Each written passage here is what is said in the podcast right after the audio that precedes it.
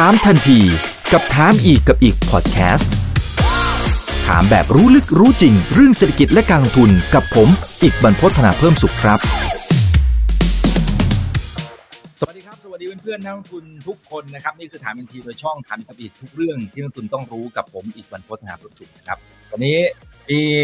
โอ้โหต้องเรียกได้ว่าเป็นผู้เชี่ยวชาญในทุกด้านเลยนะครับ ทั้งในมุมของการทำธุรกิจนักลงทุนแล้วก็คุณหมอนะครับ ที่จะมาร่วมแชร์ไอเดียในการลงทุนกับพวกเรานะครับนะสำหรับท่านไหนที่สนใจนะครับ แล้วก็มีคำถามอะไรที่เกี่ยวข้องกับธีมเรื่องของทีมอีดิทนะครับหรือการตัดแต่งพันธุกรรมแล้วก็เดี๋ยวจะมีอีกธีมหนึ่งด้วยนะครับ ผมยังออกเสียงไม่ค่อยถูกเลย multiomics อะไรประมาณนี้นะครับ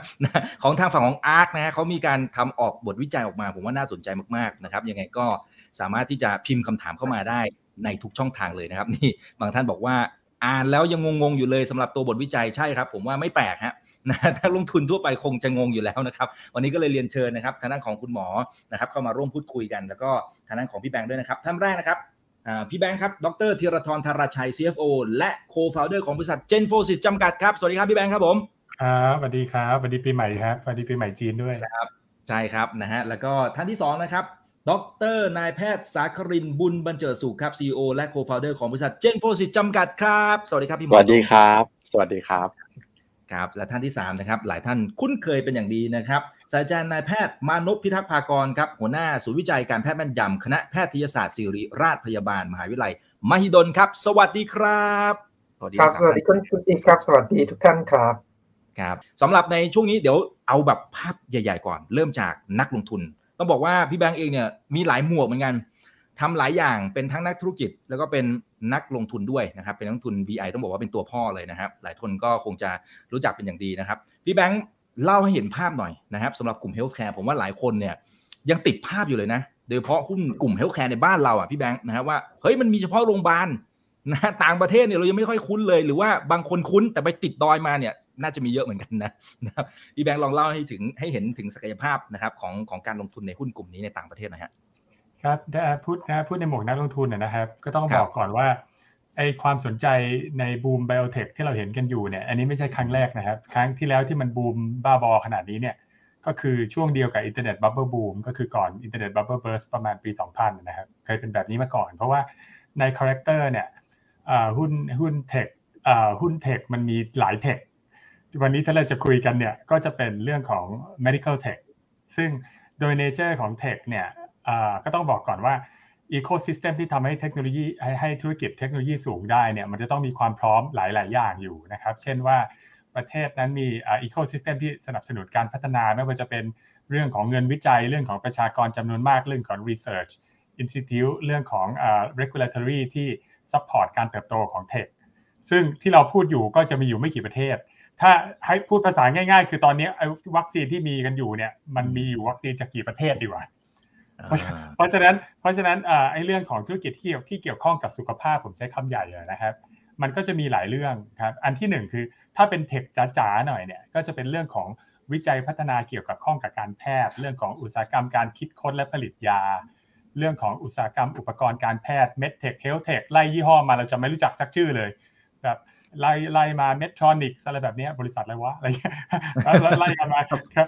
แล้วเราก็จะเราเอายาเราอาจจะใกล้เคียงหน่อย อาจจะพอเห็นผ่านตาบ้างอาจจะรู้จักไฟเซอร์บ้างช่วงนี้อืมนะครับอ่าถัดมาเพราะฉะนั้นไอ้เทคโนโลยีที่เป็น tech จ๋าๆเนี่ยมันก็จะไปอยู่ในที่ที่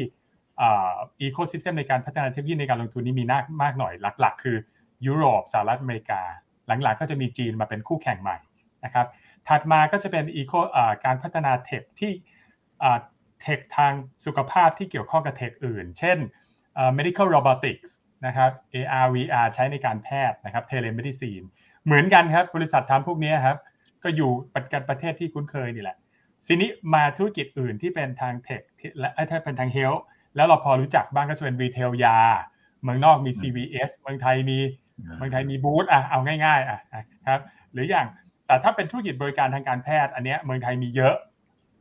ครับก็แค่กำลังจะบอกว่า health tech อ่าพูดผิดธุรกิจทางการแพทย์เนี่ยมันมีมากกว่าโรงพยาบาลเยอะครับครับอ่าที่แต่เมืคอรังบไทยมันไม่มีเท่านั้นแหละ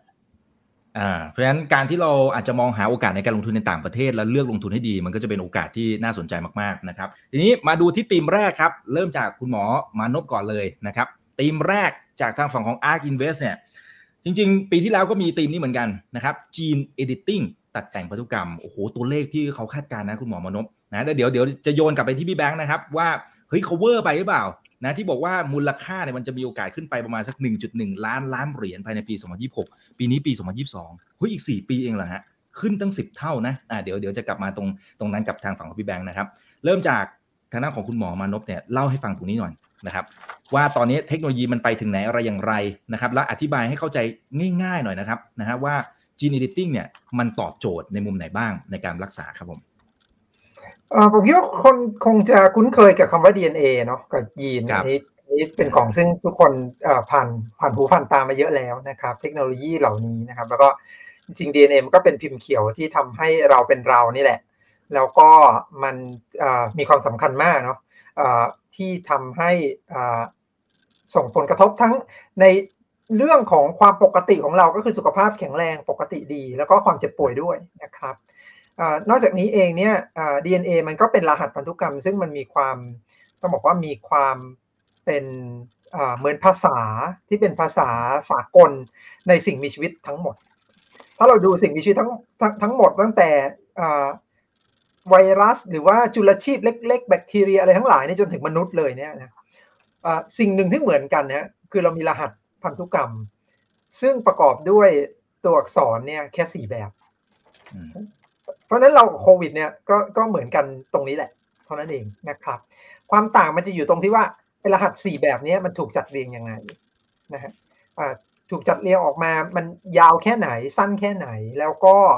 ลักษณะของรหัสเนี่ยมันมีการจัดเรียงเนี่ยเป็นลำดับยังไงบ้าง เพราะฉะนั้นเนี่ยรหัสนี้แหละจะเป็นตัวกำหนดว่า เออ ตัวเราเป็นตัวเราเนาะ เราคือมนุษย์ เราไม่ใช่ไวรัสโควิด หรือว่าเราไม่ใช่สิ่งมีชีวิตอย่างอื่น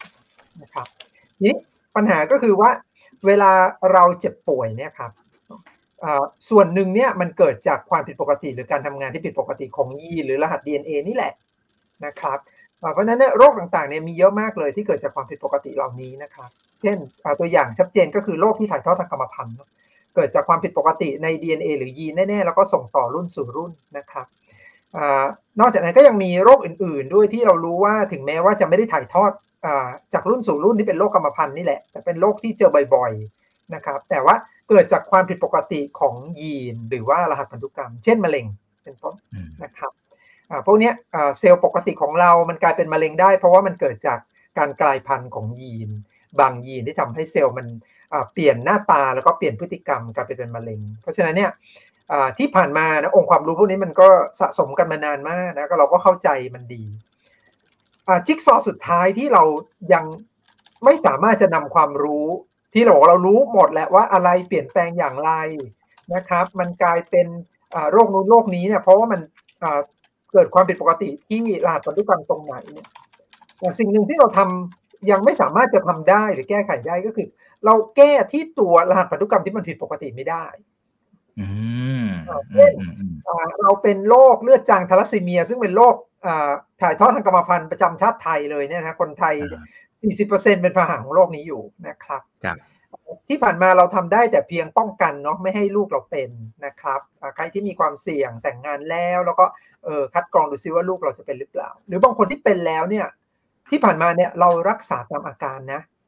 นะครับ สมมุติเราเป็นโรคที่ผิดปกติทางกรรมพันธุ์เนาะเราแก้ยีนมันไม่ได้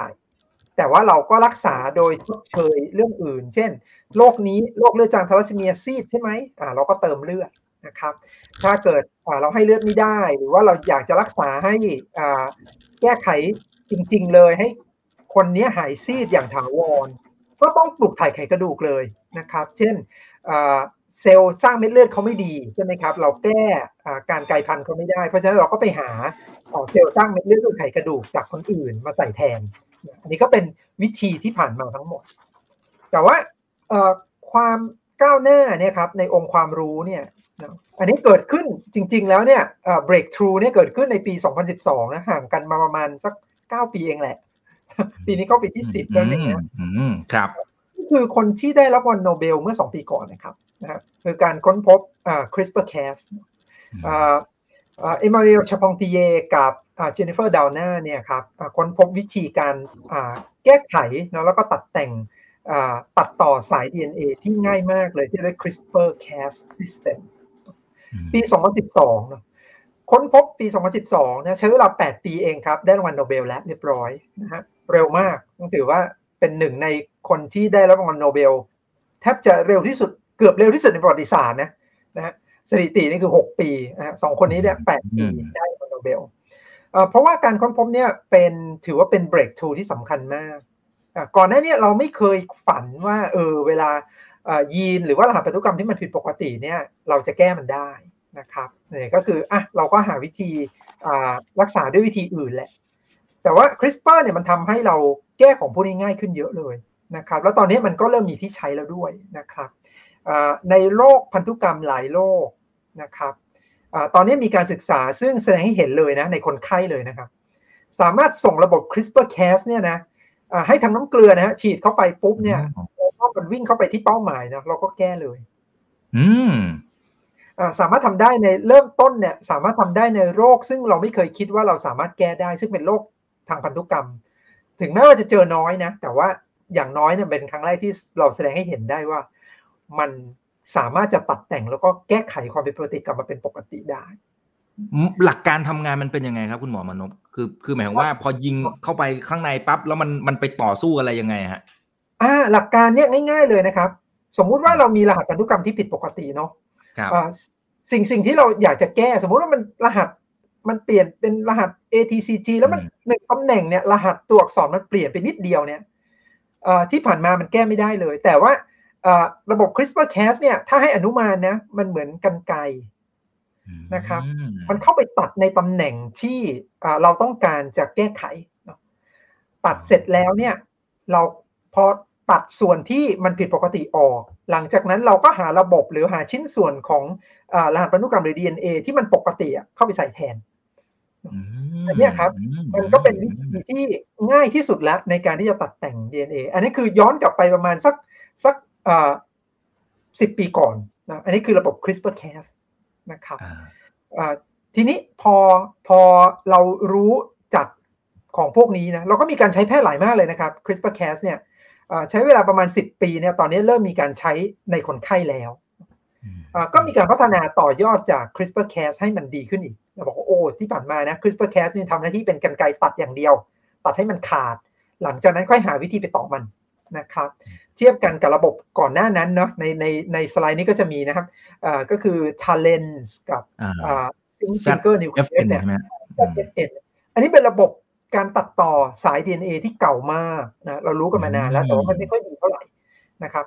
ดีไซน์ยากนะครับสามารถที่จะตัดแต่งได้เหมือนกัน แต่ว่าได้แค่บางตำแหน่ง แล้วก็ทำได้ไม่ทุกทุกยีนนะครับการเข้ามาของ CRISPR-Cas เนี่ยทำให้ 2 ตัวนี้ตกยุคไปเรียบร้อย นะครับทีนี้พอ CRISPR มีเนี่ยหลังจากนั้นมันมีความก้าวหน้าเพิ่มก็คือความพยายามในการที่จะอัปเกรดตัว CRISPR ให้มันดีขึ้น CRISPR-Cas ที่มันดีขึ้นไปอีก ที่ผ่านมาเนี่ยตัดอย่างเดียว ตัดให้ขาดหลังจากนั้นเนี่ย หาชิ้นส่วนปกติเข้าไปต่อมันนะฮะปรากฏว่าเขาก็พัฒนาบอกว่าเฮ้ยถ้าอย่างนั้นเนี่ยมันตัดอย่างเดียวเนี่ยเฮ้ยเราหาวิธีตัดแล้วเนี่ย ให้มันสร้างเสริมไปด้วยเลยได้ไหม นะครับอันนี้เป็นการพัฒนาเพิ่มเติมต่อยอดที่เรียกว่า base editing กับสุดท้ายก็คือ prime editing สองตัวนะครับ prime editing เนี่ยหรือ prime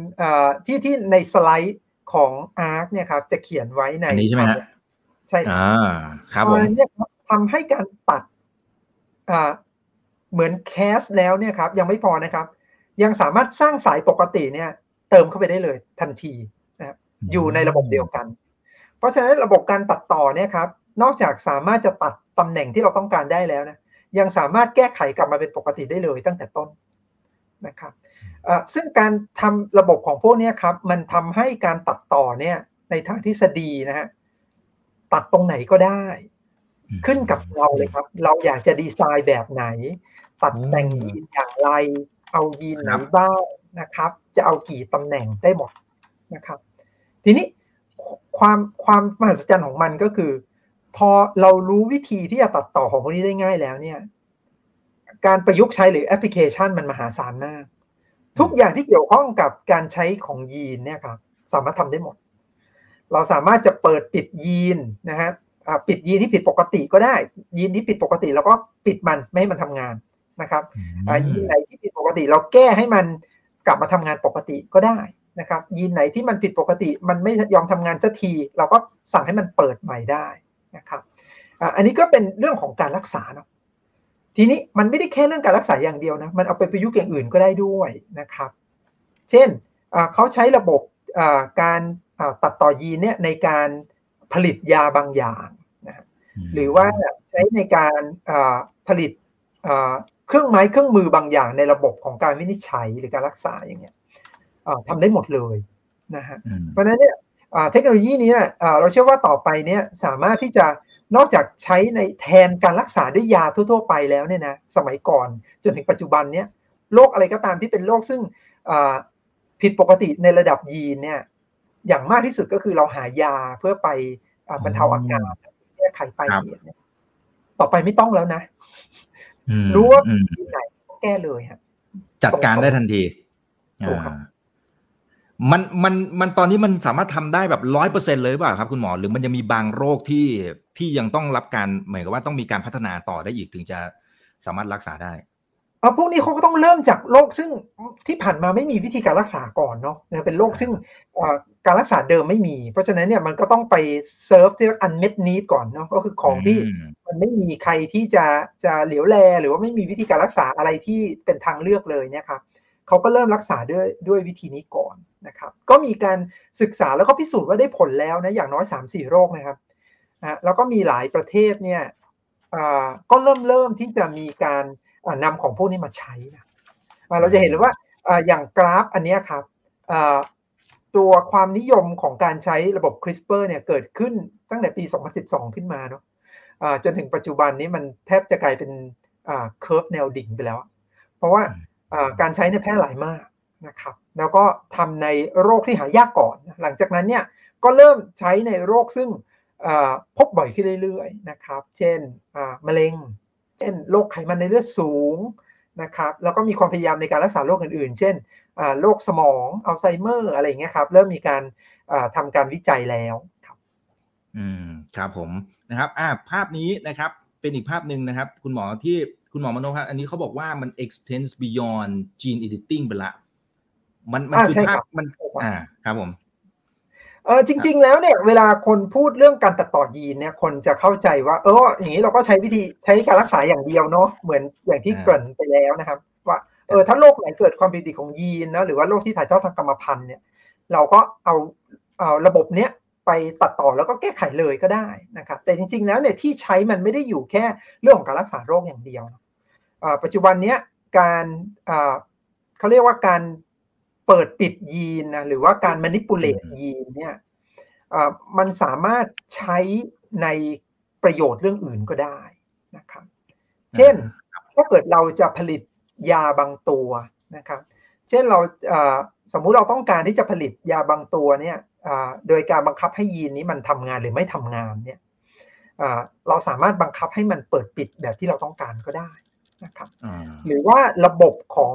อการวินิจฉัยบางอย่างเนาะอย่างเช่นในนี้เขาจะมีเออถ้าเราจะสามารถจะจะใช้ในการที่จะตรวจแบบคล้ายๆเอ็กซเรย์หรือเอ็กซเรย์คอมพิวเตอร์ที่ผ่านมาเราก็ต้องเข้าไปนอนในเครื่องเนาะแล้วก็มี CT ใช่ไหมครับ มีการฉีดสารทึบแสงเนาะเพื่อให้สารทึบแสงเนี่ยมันดูว่าไอ้ตกลงว่าอวัยวะไหนมันผิดปกติหรือว่าป่วยเป็นโรคอะไรหรือเปล่า ต่อไปเนี่ย เขาสามารถที่จะใช้การฉีดระบบ CRISPR หรือว่าระบบรายงานที่เรียก reporting system เนี่ยให้สารพวกนี้ครับมันเข้าไปจับกับตำแหน่งที่จำเพาะก็ได้นะ แล้วให้มันเรืองแสงออกมา หลังจากนั้นเนี่ยเราก็ไม่ใช้เอ็กซเรย์หรือทำเอ็กซเรย์คอมพิวเตอร์อีกทีหนึ่งนะครับของพวกนี้ครับมันจะทำให้การค้นหาโรคหรือความผิดปกติความเจ็บป่วยของเราเนี่ยแม่นยำขึ้นเนาะ ที่ผ่านมาเวลาเราดูเอ็กซเรย์คอมพิวเตอร์คุณหมอก็ต้องเดาๆเอ๊ะตรงนี้ก้อนอยู่ตรงนี้นะสงสัยจะเป็นมะเร็งหรือเปล่าหรือมันไม่ใช่แล้วมันเป็นก้อนเงาเงาอยู่เนี่ยต่อไปเนี่ยครับการฉีดสารบางตัวเข้าไปที่ไปจับจำเพาะแบบนี้ครับ มันทำให้เขาบอกได้เลยว่าตกลงว่ามะเร็งหรือเปล่านะครับมันอยู่ที่ไหนนะครับเม็ดก้อนเล็กจะเล็กนิดเดียวเนี่ยก็หาเจอนะครับไม่ต้องรอให้ก้อนมันใหญ่จนเราเห็นได้จากเอ็กซเรย์คอมพิวเตอร์เนี่ย ก็ตรวจได้นะครับ เพราะฉะนั้นเนี่ยการประยุกต์ใช้แอปพลิเคชันมันเยอะมาก มันไม่ได้เฉพาะเรื่องของการรักษาเท่านั้น อืมครับไอ้เมืองไทยมันมันมีแล้วหรือยังครับคุณหมอ อันนี้ถามเสริมหน่อยนะฮะหรือต้องไปเรื่องของการวิจัยมีนะครับเพราะว่าระบบ CRISPR-Cas เนี่ยเป็นระบบที่ป๊อปปูล่ามากในในการทำวิจัยในห้องแลบนะครับ แต่ว่าถ้าในแง่ของการรักษาเองเนี่ย อันเนี้ยยัง ต้องยอมรับว่าเทคโนโลยีของงานวิจัยอย่างเดียวเนี่ยมันไม่พอ มันจะต้องเข้าไปถึงระดับที่สามารถที่จะผลิตได้เยอะๆ โดยได้มาตรฐานที่ที่สามารถใช้ในมนุษย์ได้อย่างนี้ครับ ซึ่งอันนี้ยังจำอยู่กับบริษัท biotech ในประเทศอย่างเขตยุโรปกับอเมริกาเท่านั้น อืม ครับ ครับโอเคนะฮะคุณอัครรัตน์บอกว่ากอง ARK ซื้อที่ไหน เราไม่ได้มาเชียร์กอง ARK นะฮะคุณอัครรัตน์นะวันนี้เราแค่เอา research ของเขาเนี่ยมามาแชร์ให้ฟังนะครับว่าเนี่ยคือถ้าเราไปอ่านเองมันไม่รู้เรื่องไง ต้องให้คุณหมออย่างคุณหมอมานพพี่หมอจงนะครับ แล้วก็พี่แบงค์เนี่ยเข้ามาอธิบายให้เราฟังอีกทีหนึ่งนะครับอ่าแล้วมีมีภาพนี้นะครับมีภาพนี้อีกอันหนึ่งแต่จริงๆเหมือนพี่คุณหมอมานพก็มีอธิบายไปบ้างบางส่วนละแต่เนื่องจากว่าศัพท์เทคนิคมันเยอะเหลือเกินครับหมอมานพช่วยอธิบายก็ได้ครับ ความแตกต่างของ 3 ตัวนี้ครับตัวที่เป็นต้นแบบเลยนะต้องเป็นจริง ๆ ต้องต่อให้ระบบหลังสุดคือ prime editing ดีสุดก็จริงเนี่ยแต่ว่ามันจะเกิดไม่ได้เลยถ้าเราไม่มีความรู้เรื่อง CRISPR มาก่อน คือ CRISPR นี่ถือเป็นต้นแบบเลยนะของการตัดต่อยีนที่ง่ายมากๆ เหมือนกันไกอย่างที่บอกไปแล้วนะครับเพียงแต่ว่าระบบ CRISPR เนี่ยมันตัดได้อย่างเดียวนะครับ ก็คือทำหน้าที่เป็นกันไกเท่านั้น ตัดเสร็จหลังจากนั้นเนี่ยเราก็ต้องไปหาวิธีต่อเอาเองนะครับ ก็เริ่มมีการพัฒนาเพิ่มขึ้นเนาะก็คือเฮ้ยถ้าอย่างนั้นเนี่ยเราแทนที่จะตัดฉับเลยให้มันขาดนะ แล้วก็ต้องไปหาท่อน DNA ที่มันปกติเข้าไปแก้ไขให้มันกลับมาเป็นปกติเนี่ยเอ๊ะเราตัดแบบไม่ขาดได้ไหมนะครับอันนี้ก็จะเป็น base editing คือตรงกลาง คือตัดข้างเดียวนะครับ หลังจากนั้นนี่ก็หาวิธีซ่อมแซม ให้มันกลับมาเป็นปกติได้นะครับหรือสุดท้ายเนี่ยดีสุดเลย prime editing คือตัดแล้วเนี่ยของเก่าทิ้งนะ แล้วต่อของใหม่ปกติเนี่ยเข้าไปเลยอยู่ในในคราวเดียวกันนะครับ อันนี้ก็จะทำให้การแก้ไขหรือว่าการตัดต่อยีนเนี่ยเกิดขึ้นได้เลยนะครับ โดยที่ไม่จำเป็นจะต้องทำทั้งสองขั้นตอนนะครับถ้าเราดีไซน์ของพวกนี้ได้ดีเนี่ยครับในทางทฤษฎีตัดตรงไหนก็ได้ สามารถจะตัดแต่งพันธุกรรมนะครับของยีน ของเซลล์ของเนื้อเยื่อของอวัยวะ หรือแม้กระทั่งของโรคต่างๆเนี่ยครับได้หมดนะฮะจริงๆแล้ว ขึ้นกับว่าเราอยากจะเลือกที่จะดีไซน์ของพวกนี้ให้รักษาหรือว่าแก้ไขโรคอะไรครับ ครับอย่างนี้แปลว่าถ้าถ้าสมมติว่าเป็นในชีวิตความเป็นจริงครับคุณหมอมนกคือสมมติว่าเราอยากจะใช้เทคโนโลยีนี้นะครับ คือเราต้องไปทำไอ้เขาเรียกอะไรนะจีนซีเควนซิ่งอะไรก่อน อย่างนั้นหรือเปล่าครับ แล้วแล้วถึงจะมาถึงขั้นตอนนี้ อันนี้ผมเข้าใจถูกหรือเปล่า ครับในในตอนเริ่มต้นเนี่ยเราคงต้องวินิจฉัยด้วยการถอดรานพันธุกรรมก่อนแน่ๆนะครับ ว่าเออตกลงว่าเฮ้ยถ้าเราป่วยเป็นโรคนี้โรคเราผิดปกติที่ยีนไหนแล้วยีนนั้นเนี่ยลักหน้าตาที่ผิดปกติเป็นอย่างไร อันข้อมูลนี้จะนำมาซึ่งการดีไซน์ไอตัว prime editing เราจะดีไซน์ตัวเนี้ยให้เหมาะกับเราเท่านั้นด้วยนะครับ หลังจากนั้นเนี่ยพอดีไซน์เรียบร้อยเนี่ยเราก็ส่ง prime editing เนี่ยเข้าไป ในร่างกายนะแล้วมันก็วิ่งไปแล้วก็ไปตัดต่อบริเวณที่มันผิดปกติได้เลย ถามว่ามันง่ายแบบนี้เลยหรือคำตอบคือ ถ้าดีไซน์มาดีๆ ง่ายแบบนี้แหละ เพราะว่ามีการทดลองแล้วก็ทำในมนุษย์ในบางโรคแล้วทำแบบนี้จริง ๆครับนะครับเรามีโรคโรคหนึ่งซึ่งเกิดจากความผิดปกติของโปรตีนบางบางตัวเนาะซึ่งผลิตที่ตับแล้วมันไม่สามารถย่อยได้ทำให้โปรตีนนี้สะสมและสุดท้ายทำให้ตับวาย เป็นตับแข็งนะครับเขาสามารถดีไซน์ระบบเนี่ยครับแล้วก็ให้ทางน้ำเกลือนะแล้วก็ฉีดเข้าไปแล้วตัวนี้มันวิ่งเข้าไปเอง แล้วก็เข้าไปแก้ไขลดการสร้างโปรตีนของพวกนี้ได้เลยด้วยครับครับ ครับ อ่า โอเค อ่า พอจะเห็นภาพนะครับ จริง ๆ มี มีหลายคำถามที่น่าสนใจนะครับ เดี๋ยวกลับมาอีกทีหนึ่งนะฮะ ว่าแล้วพวก ethics อะไรต่างๆ จรรยาบรรณอะไรมันจะมีประเด็นในภายหลังไหม การควบคุมราคาอะไรต่างๆ นะครับ เดี๋ยวอันนี้เดี๋ยวขอกลับมาอีกรอบหนึ่งแล้วกันนะครับอขอไปที่พี่แบงค์นะครับ ในมุมของการลงทุนกันบ้างนะครับ อย่างในมุมของ ARK Invest เองเนี่ยนะครับเขาคาดการณ์นะพี่แบงค์เขาบอกว่า เฮ้ย ไอตัว Market Cap ในอุตสาหกรรมที่เกี่ยวข้องเนี่ยมันจะไป 1.1 ล้านล้านเหรียญในอีก 4 ปีข้างหน้านะปีนี้ 2022 นะพี่แบงค์นะจะขึ้นไปประมาณ 10 เท่าอะมันมีสมมติฐานไหนที่ดูแล้วเออมันมันน่าจะมีความ make sense มีความเป็นไปได้หรือ หรือบางอันมันเวอร์ไปหรือเปล่า ผมว่าบางอันมันเราก็ต้องชั่งน้ำหนักเหมือนกันนะครับ ในมุมของการลงทุนนะพี่แบงค์อืมได้ครับก็ เดี๋ยวจะหาว่าผมป้ายยาไม่ใช่อะไรกาวใช่ไหมคือคือต้องคือคือคือเราจะบอกวิธีคิดก่อนนะครับ คืออ่าอย่าอย่าลืมว่าไอไอไออ่าลักลักษณะการลงทุนของ ARK Investment เนี่ย จะลงครับอยู่ในอ่าเขาเรียก disrupting technology ก็คือธุรกิจที่จะทำให้พอมันเกิดขึ้นแล้วโลกนี้ไม่เหมือนเดิมอีกต่อไปอะครับพูดงี้ดีกว่า ถ้าเรานึกถ้าถามว่ามันไปไกลได้แค่ไหนเนี่ยก็ต้องมองในอดีตอ่าจะวางการแพทย์ไว้ก่อนเดี๋ยวงง วางว่าโลกเนี้ยมันเคยถูก disrupt เรื่องอะไรบ้าง แล้ว disruption แต่ละครั้งเนี่ยมันก่อให้เกิดเทคโนโลยี มันก่อให้เกิดธุรกิจอะไรขึ้นมาบ้าง ถ้าสมมุติว่าหลังจากอ่าถ้ามนุษย์ค้นพบว่าเราสามารถส่งเสียงตามสายได้ เกิดโทรศัพท์ขึ้นโอเคนะครับมนุษย์สามารถอ่าคิดว่าคิดทีวีได้ เกิดธุรกิจ industry ทีวีขึ้นมาทั้งอันเลยครับนะครับวันหนึ่งมนุษย์ค้นพบว่าแทนที่อินเทอร์เน็ตจะ ลิงก์กันแต่ละเครื่องก็สามารถลิงก์กันทุกเครื่องได้ เกิดอินเทอร์เน็ตขึ้นมา และที่เรากำลังสื่อสารกันอยู่เนี่ยย้อนกลับไปตอนอินเทอร์เน็ตครั้งแรกสื่อสารกันอินเทอร์เน็ตเนี่ยปีไหน เพราะฉะนั้นถามว่า extrapolation ในการว่าการ branch ในของของการเติบโตเนี่ยมันอยู่ที่ว่าเทคโนโลยี gene editing เนี่ยกำลังเปิดอะไรอยู่ คือกำลังเปิดโอกาสเรื่องอะไรอยู่ ถ้าเราย้อนกลับไปในในชาร์ตของในสไลด์ของ ARK Invest นะครับที่ ที่อาจารย์อ่ามานพพูดไปแล้วในหน้า 80 อย่างเงี้ยครับ ต้องบอกว่าอ่าถ้าเราพูดในมุมนักลงทุนนะครับอ่าเราจะเห็นฝั่งซ้ายที่เรามีเทคโนโลยี gene editing ตัวเก่า 2 ตัวกับตัวใหม่ 1 ตัว ถ้าเราถามว่า invest เนี่ยเราอยากจะอยู่ในธุรกิจใหม่ หรือ disruptor หรือหรือ disrupted ก็จะเห็นว่าสิ่งที่มันซ้อนกันว่าเพิ่มพอมันเกิดเทคโนโลยีที่ดีกว่าปุ๊บเนี่ยอีก 2 อันเนี่ย growth state growth จะลง แต่ growth อันใหม่จะขึ้น แต่สิ่งที่ growth ของ CRISPR-Cas ชันมากเนี่ยสะท้อนว่า application ในอนาคตเนี่ยสูงมาก ซึ่งอาจารย์มานพพูดไปแล้วสองสาเรื่องก็คือว่าอ่ามันกำลังเปิดโอกาสให้ลุอ่าแทนที่เราจะรักษาอาการ เราเริ่มไปรักษาที่ต้นต่อแล้วนะครับและในขณะที่ที่สิ่งที่มันสนุกกว่านั้นคือ เรากำลังรู้จักถ้าพูดแบบฝันๆหน่อยคือ เรากำลังรู้จักสิ่งมีชีวิตดีขึ้นอ่า ซึ่งการรู้จักสิ่งมีชีวิตดีขึ้นทำให้เราสามารถที่จะเอาความรู้เนี้ยไปรักษาโรคได้ดีขึ้น ควบคุมโรคระบาดได้ดีขึ้น และในขณะเดียวกันเนี่ย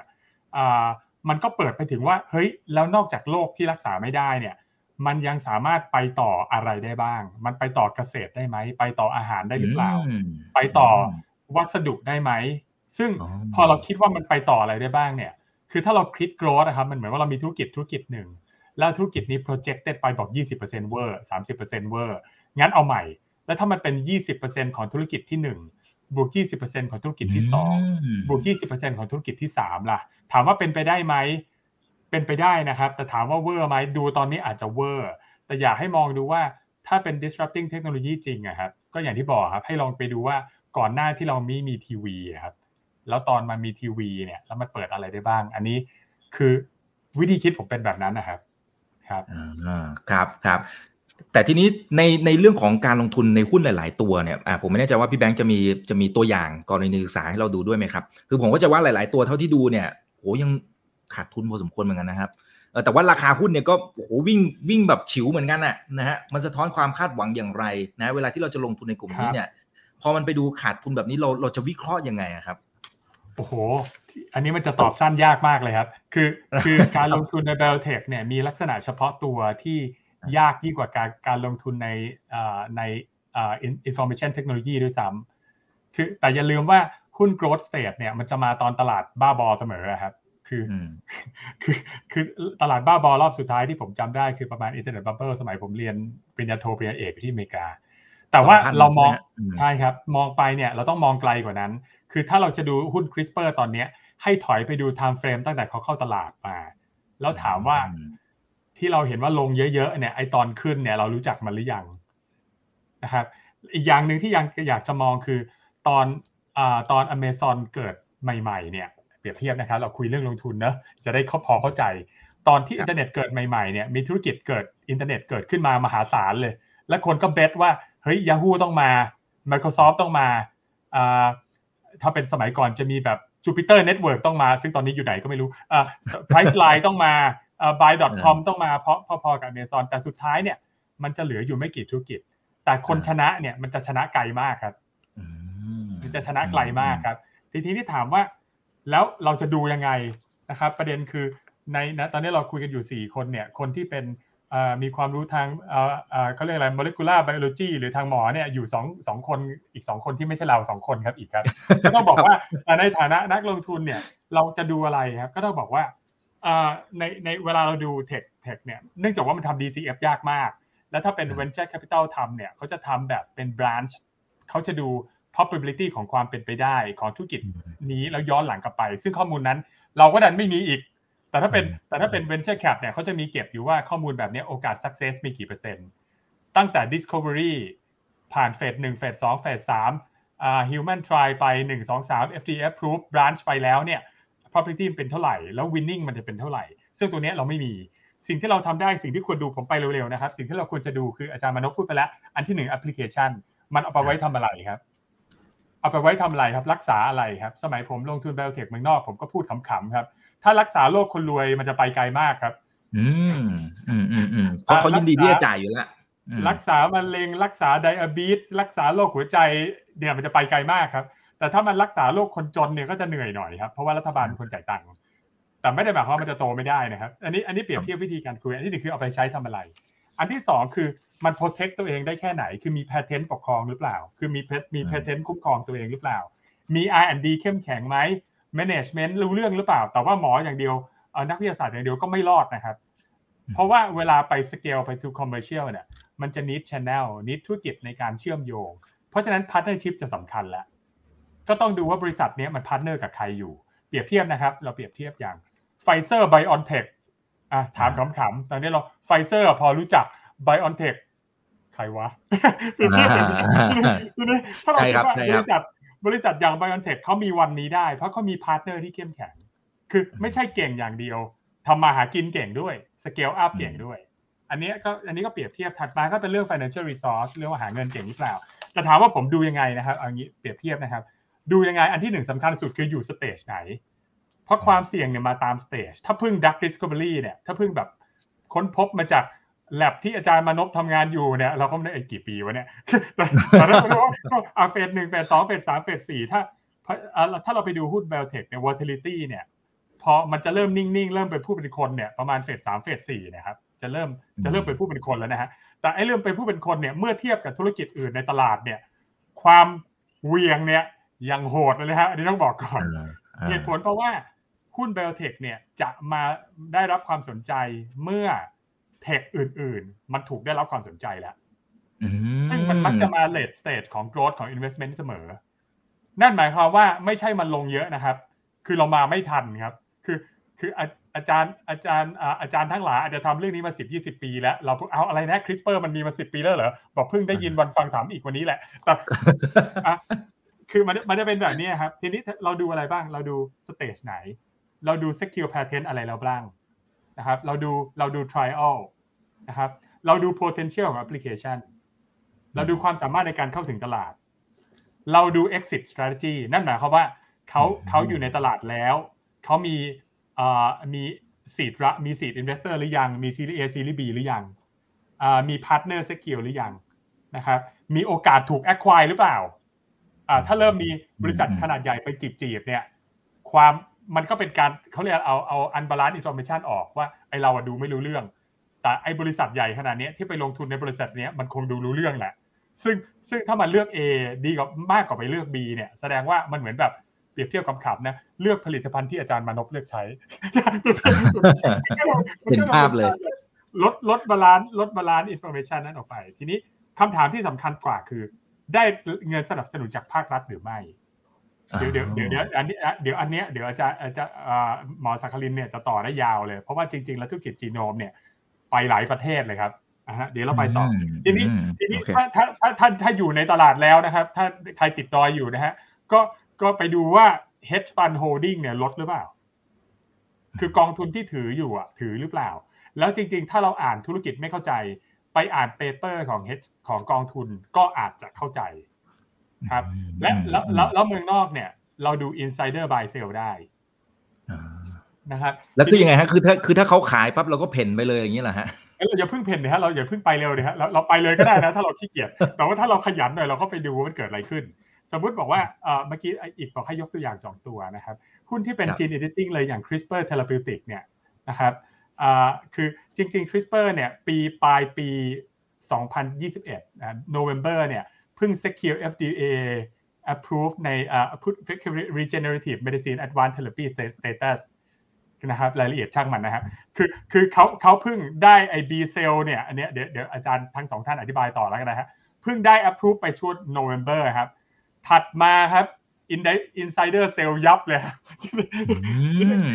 แล้วแล้วแล้วแล้วก็แล้วแล้วถัดมาก็ก็เพราะฉะนั้นมันก็ต้องมัน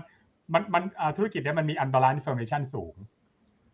วิเคราะห์เสร็จแล้วเนี่ยก็ต้องดูว่ามัน over extended หรือเปล่า คืออย่าลืมว่าเรากำลังลงทุนลงทุนในธุรกิจที่ long term และมี volatility สูง ถ้าถ้าถ้าวินัยวินัยต่ำให้ลงทุนกองทุนไปนะฮะแต่ถ้าถ้าแต่ถ้ากองทุนนั้นดัน sector focus อีก เช่นกองทุนที่เรากำลังที่อีกชวนคุยอยู่เนี่ยแต่คือถ้าถ้าถ้าเขา diversify ด้วยด้วย broad of tech เนี่ยมันจะหักล้างกันไป แต่ถ้าเกิดว่ามันโฟกัสปุ๊บมันจะเหวี่ยงเต็มๆเลยครับนะฮะอันที่หนึ่งคือ CRISPR โอเคใครเวลาพูดถึง gene editing CRISPR มา name แรกมาก่อนเสมอ แต่ประเด็นคือเรากำลัง base กับคนที่นำมาและนำมาไกลมาก อันนี้ก็ต้องไปคิดดูว่าเราเรายังไง อีกอันนึงนะครับอย่าง i n t e l l i a i n t e l l i a Therapeutics นะครับก็มี partner ซึ่งเป็นบริษัทชื่อ Regeneron นะครับ แล้วก็เหตุผลที่ก็มี phase หนึ่ง study ที่ออกมาดีลองสังเกตนะครับ ถ้าอยากอยากฟังเทปนี้เสร็จเนี่ยเราไปดู เวลามันมีอีเวนต์แบบเนี้ยevent phase หนึ่ง study ออกมา phase สอง study ออกมา ได้รับ patent ประเทศไหน ได้ human trial ประเทศไหน มี clinical program รองรับอะครับ มันไม่โดดก่อนก็โดดหลังนะครับ แต่มันจะโดดแต่แถวนั้นนะครับ มันก็จะคล้ายๆว่ามันเหมือนค้นพบ ค้นพบทางสวรรค์ของตัวเองเหมือนเป็นนางงามสวยงาม แล้วมีแมวมองมาตามเจอครับ มันก็แบบเฮ้ยเฮ้ยอันนี้มันไปได้นี่ว่า ส่วนจะไปแค่ไหนเนี่ยก็ดูว่านางงามคนนี้มันสวยแค่ไหน แต่ก่อนจะสวยแค่นั้นเนี่ยก็ต้องไม่ทำตัวเหลวแหลกก่อนนะฮะนี่ผมเปรียบเทียบแบบคุยชวนคุยคำๆโอ้เห็นภาพเห็นภาพ ก็ก็เพราะฉะนั้นเวลาเราดูอะครับ คืออย่างที่บอก evaluation แบบเอ่อ venture cap เอ่อแบบ VC เราทำไม่ได้อยู่แล้ว จะมาทำ risk based DCF จะมาทำ RNPV ทำ real option ทำ VC method เนี่ยมันยากนะครับบอกก่อนแล้วข้อมูลเราก็ไม่มี แต่ถ้าเราไปดูว่ามันอยู่สเตจไหนของการทดลองแล้ว มันมีอย่างที่ผมบอกครับห้าหกข้ออันอันนี้พอเป็นไปได้นะครับแต่อย่างที่บอกครับลงทุนเบลเทคก็ก็โหดอยู่แล้วครับ ใช่ครับ ก็ค่อนข้างจะเวี่ยงนะครับ เลยทีเดียวนะ โอเค เพื่อนนักลงทุนเนี่ยเขาถามน่าสนใจนะครับ ทั้งเรื่องของราคาหมายถึงราคาของการบริการทางการแพทย์พวกนี้มันอาจจะ ปรับตัวลงไป หรือว่ารัฐบาลอาจจะมีการควบคุมมันจะมีผลไหมอันนี้เดี๋ยวเดี๋ยวกลับมาอีกทีหนึ่งแล้วกันเพราะได้เพราะเรายังเหลืออีกหนึ่งทีมนะครับเดี๋ยวเราจะใช้เวลากับทีมแรกมากเกินไปนะครับอ่าทีมถัดมานะครับ นี่เลยครับพี่หมอจง multi omics เอาเอาตั้งแต่การออกเสียงชื่อก่อนนะครับแล้วก็ไส้ในเนี่ยโอ้โหต้องต้องยอมรับเลยนะ คือไออันแรกเนี่ยผมว่ามันยังพอที่จะอ่านแล้วยังยังพอเก็ตอยู่ และยิ่งเสริมจากคุณหมอมานพเมื่อสักครู่นี้ผมว่าเข้าใจละ แต่ไออันเนี้ยพอเข้าไปอ่านแล้วแบบเฮ้ยอะไรมันพูดถึงอะไรเนี่ยนะฮะเดี๋ยวต้องต้องให้คุณหมอจงนะครับ ช่วยอธิบายหน่อยนะครับว่าว่ามันคืออะไรทำไมเขาถึงบอกว่า อันนี้มันคือโลกแห่งอนาคตเลยนะฮะครับผมก็ก่อนอื่นขออนุญาตย้อนกลับไปที่จะมานบคุยตอนแรกๆนะครับ ผมคำว่า DNA คำว่ายีนนะครับผมปกติแล้วโดย ในในทาง biology นะครับมันจะมีคำว่า central dogma ซึ่งจะอยู่ในอ่า report อันนี้ด้วยนะครับ ก็คือตัว DNA เนี่ยมันคือเป็นพิมพ์เขียวของร่างกายมนุษย์ที่จะบอกว่าเซลล์นี้จะกลายไปเป็นอะไรจะทำหน้าที่อะไรในอนาคตนะครับ จาก DNA เนี่ยมันก็จะถอดรหัสกลายเป็น RNA แล้วก็แปลออกมาเป็นรหัสของโปรตีนนะครับผมเดิมเนี่ยคำว่า RNA เนี่ยเราจะไม่ค่อยคุ้น แต่ช่วงนี้เราจะคุ้นกันคำว่า mRNA วัคซีนพวกนี้ครับก็คือเป็นหนึ่งใน step ของการที่ DNA จะกลายเป็น RNA แล้วก็จะกลายเป็นโปรตีนนะครับผมย้อนกลับมา DNA ก่อน เราจะได้ยินคำว่าจีโนม genomics ที่ที่ก็อยู่ในของเทรนด์ของ ARK ปีที่แล้วด้วย แล้วก็เป็นเทรนด์ที่เป็นเทรนด์ใหญ่นะครับผมคำว่าจีโนมก็คือ DNA ทั้งหมดในเซลล์เซลล์หนึ่งการคำว่า omics เนี่ยมันคือการศึกษาครับผมคำว่า genomics ก็คือการศึกษา DNA นะครับผมแล้วถามว่าศึกษายังไงก็คือการถอดรหัสพันธุกรรม นะครับหรือว่า DNA sequencing นั่นเองนะครับ DNA sequencing เนี่ยถ้าย้อนกลับไปตั้งแต่ยุคแรก ๆ ตั้งแต่สมัย Human Genome Project ก็คือเป็นเทคนิคแรกเลยที่ใช้เวลาเป็น 10 กว่าปี แล้วก็มีค่าใช้จ่ายที่สูงเป็นหลักหลายพันล้านแสนล้านเนี่ยนะครับ ใช่ใช่ครับผมการถอดรหัสพันธุกรรมตัวนี้เนี่ยทำแค่คนเดียวด้วยนะ แล้วก็ใช้เวลานานลงทุนมหาศาลนะครับผมแล้วก็แต่ว่าพอมันได้องค์ความรู้เนี่ย มันเริ่มมีโครงการวิจัยที่เข้ามาทำมากเรื่อยๆเนี่ยเทคโนโลยีมันก้าวไปไกลครับผมมันก็จะมี second generation third generation หมายถึงว่าแบบมีเทคโนโลยีการถอดรหัสพันธุกรรมที่มันก้าวหน้ามากขึ้นนะครับที่เราอาจจะเคยได้ยินจากปีที่แล้วหรือว่าที่มีคนพูดกันก็คือเป็นช็อตรีดเป็นลองรีดเนี่ยครับผมพวกนี้ก็คือเหมือนเป็นหนึ่งในวิวัฒนาการหรือเป็นเทคโนโลยีที่มันก้าวก้าวหน้ามากขึ้นของการ ถอดรหัสพันธุกรรมนะครับผม ซึ่งพอเทคโนโลยีมันก้าวหน้ามากขึ้น บวกกับราคาที่มันถูกลงมากขึ้น ตอนนี้เนี่ยถอดพันธุกรรมของมนุษย์เนี่ยหนึ่งคนเนี่ยทั้งหมดเลยตั้งแต่ต้นจนจบเนี่ยใช้เวลาเป็นหลักเดือนแล้วก็ราคาเนี่ยเป็นหลักพันเหรียญเมื่อเทียบกับก่อนหน้านี้ที่เป็นเป็นโหมหาศาลนะครับผมทำให้ความก้าวหน้าเนี่ยมันมาสู่การประยุกต์ใช้ในในทางคลินิก หรือว่า คือก็คือทางการแพทย์เนี่ยมันเอามาใช้จริงนะครับในหลาย ๆ โรคหรือในหลาย ๆ แอปพลิเคชันละนะครับซึ่งในสไลด์นี้มันก็จะบอกว่าด้วยเทคโนโลยีที่มันมากขึ้นเนี่ยมันก็จะมาเติมเต็ม เหมือนเขาใช้คำว่า ภาพขาวดำสมัยก่อนเนี่ยก็เหมือนกับเราใส่สีลงไปทำให้มันเห็นชัดขึ้นสวยงามขึ้น มันก็จะมีคำศัพท์หลาย ๆคำที่ที่อยู่ในสไลด์นะครับผมที่อยู่ใน report อย่างเช่นคำว่า structural variation ก็คือเป็นเรื่องของ การเปลี่ยนแปลงโครงสร้างบางอย่างของตัว DNA ที่มันจะทำให้เกิดความผิดปกตินะครับผมที่จะตรวจพบได้จากการทรหัสพันธุกรรม ซึ่งเดิมเนี่ยเทคนิคมันจะพบได้แต่อาจจะพบได้ไม่ร้อยเปอร์เซ็นหรือพบได้บางส่วน พอเทคโนโลยีที่มันพัฒนามากขึ้นเนี่ยมันทำให้เราไปตรวจพวกนี้ได้ดีขึ้นนะครับผมหรืออย่างมันจะมีศัพท์เทอมบางคำอย่างเช่น epigenetics พวกนี้ครับก็คือเป็นเรื่องของ การเปลี่ยนแปลงพันธุกรรมที่อาจจะไม่ได้ที่ที่ไม่ได้เกี่ยวกับรหัสพันธุกรรมนะครับ แต่มันเป็นการเปลี่ยนแปลงภายนอก เช่น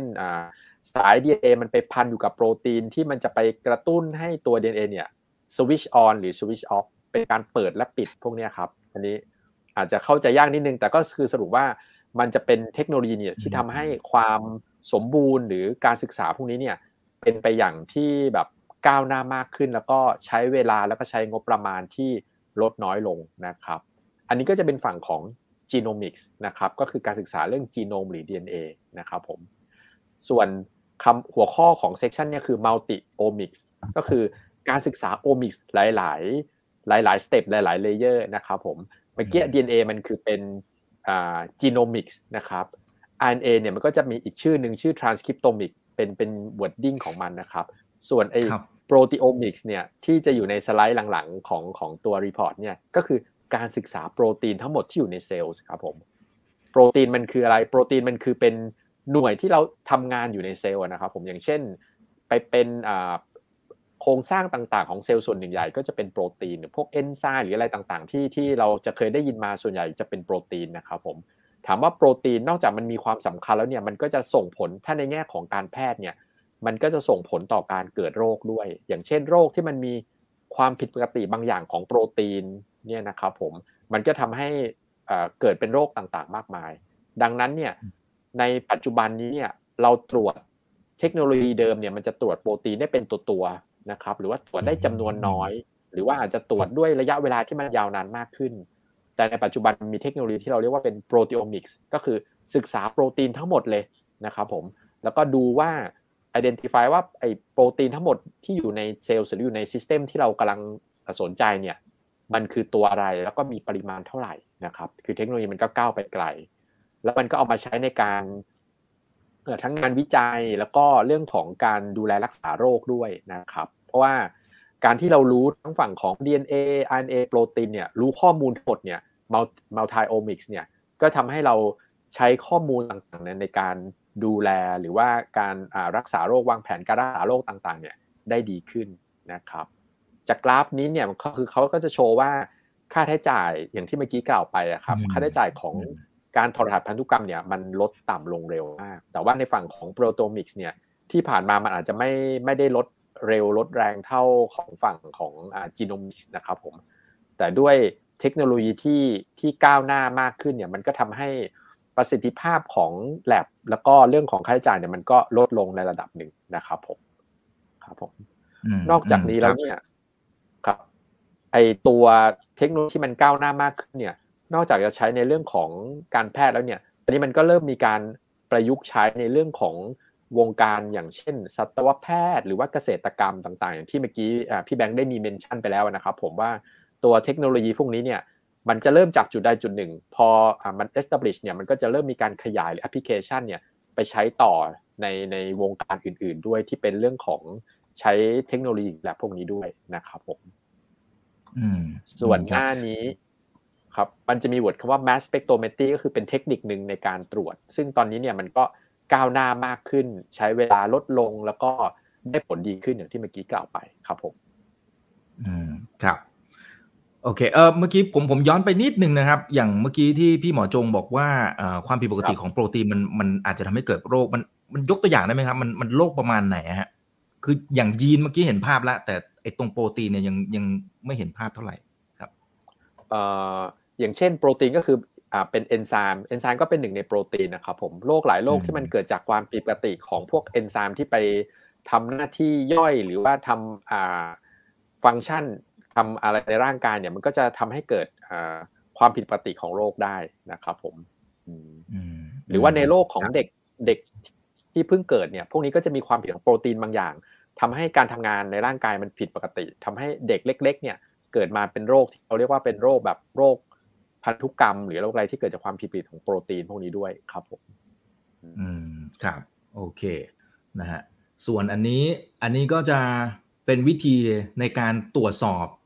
มองหาโปรตีนที่ที่ hidden โปรตีนเหรอคือยังไงฮะครับผมความหมายของ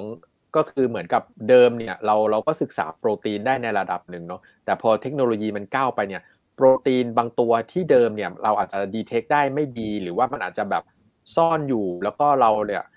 ยัง identify มันได้ไม่ชัดเจนเนี่ยพอเทคโนโลยีมันมันดีขึ้นมันมากขึ้นเนี่ยฮิดเด้นโปรตีนที่เดิมเราอาจจะไม่ได้สนใจหรือว่าศึกษาได้ไม่ดีนักเนี่ยมันก็ทำให้เรารู้มากขึ้น เพื่อที่จะไปวางแผนหรือว่าเป็น Data ที่จะใช้ในการต่อยอดได้ดีขึ้นครับ เป็นในลักษณะของความก้าวหน้า แล้วก็หน้านี้เนี่ยก็คือจะเป็นอธิบายกราฟง่าย ๆ ก็คือว่า DNA เนี่ยกลายไปเป็น RNA แล้วไปเป็นโปรตีน แต่ว่าจริงแล้วในยีนในร่างกายเราเนี่ยมันมียีนอยู่ 20,000 กว่ายีนนะครับผมทำไมสุดท้ายกลายเป็นโปรตีนแล้วโอ้โหมีเยอะแยะมากมายเป็นแสนโปรตีนชนิดของโปรตีนทั้งทั้งที่ปกติมันควรจะมี 20,000 โปรตีนเนาะเพราะมันมีการเปลี่ยนแปลงในแต่ละระดับที่มีมีการแบบ ตัดต่อมีการเพิ่มเติมมีการเปลี่ยนรูปแบบต่างๆทำให้ไอ้ตัวโปรตีนในร่างกายเราเนี่ยมันมีความ complex คือสไลด์นี้ความหมายก็คือว่าความ complexity ของตัวโปรตีนเนี่ยเดิมเนี่ยมันก็ศึกษาได้ในระดับหนึ่ง แต่ด้วยเทคโนโลยีที่มันก้าวหน้าไปเนี่ยมันก็จะทำให้การศึกษาไอ้ตรงตัวโปรตีนที่มัน complex เนี่ยมันทำได้ดีขึ้น ซึ่งมันก็จะมีแอปพลิเคชันในเรื่องของทางการแพทย์ แล้วก็ในเรื่องของการวิจัยต่อยอดได้ดีขึ้นครับผม อืมครับ ส่วนอันนี้นะเป็นเป็นภาพสรุปจบ ว่าจะสามารถช่วยช่วยไขปริศนาอย่างนี้ใช้คำถูกไหมฮะไขปริศนาที่ที่อยู่ในร่างกายของเราใช่ครับ อย่างเช่นการที่เราจะดูแลรักษาโรคโรคหนึ่งเนี่ยเราตรวจอ่า DNA เนี่ยมันก็ได้ข้อมูลในระดับหนึ่ง แต่ถ้าเกิดเรามีข้อมูลทั้งฝั่งของ DNA RNA โปรตีนเนี่ยในการ ร่วมกันดูอย่างเช่น สมมติเราศึกษาโรคโรคหนึ่งว่าโรคนี้เนี่ยมันเกิดจากสาเหตุอะไร โรคโรคหนึ่งเนี่ยมันเกิดได้จากทั้งมีความผิดปกติของตั้งแต่ DNA บางโรคเกิดจากความผิดความผิดปกติในฝั่งของ RNA หรือบางโรคเนี่ยเกิดจากความผิดปกติของโปรตีนนะครับผมการที่เรามีข้อมูลครบเนี่ยก็คือทั้ง DNA RNA โปรตีนเนี่ยมันก็จะเป็นทำให้เราเข้าใจพยากลไกในการเกิดโรคแนวทางในการรักษาได้ดีขึ้นเรื่อยๆครับผม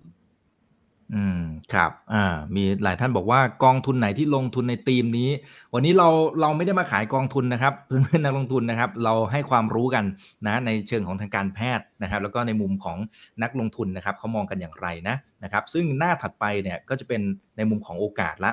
นะฮะแต่เดี๋ยวเดี๋ยวจะมีคำถามจากคุณผู้ชมทางบ้านนะครับ แล้วเดี๋ยวทั้งคุณหมอมานพนะครับ แล้วก็พี่หมอจงสามารถตอบคำถามกันได้นะครับ อันนี้เป็นในมุมของตัว revenue นะครับหรือว่ารายได้ที่ทางฝั่งของ ARK Invest เนี่ยนะเขาคาดการณ์นะครับพี่แบงค์นะครับบอกว่าเฮ้ยมันจะไป 3 0 0แสนล้านเหรียญนะครับมากกว่าปัจจุบัน 3 เท่าตัวนะพี่แบงค์นะครับอันนี้ถ้าถ้าเป็นในมุมของนักลงทุนใช้หลักคิดในการวิเคราะห์กลุ่มนี้กับกับไอ้เมื่อกี้หลักคิดเหมือนกันเลยหรือเปล่าครับ หรือมันมีตรงไหนที่เราอาจจะต้องมองในมุมที่ต่างกัน จะคุยยังไงให้มันไม่โหดดีอะคือเพราะเราคือความความลำบากในการ อ่าคือคือธุรกิจทางการแพทย์นะครับคือมันก็มีสองอย่างครับพวกนี้ว่าคืออ่า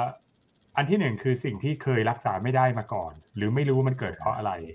แล้วมันแล้วมันมี solution ขึ้นมาเนี่ย อันเนี้ยอย่างเดียวก็ใหญ่พอแล้วนะครับ อันนี้อันนี้ถ้าถามผมนะ แล้วก็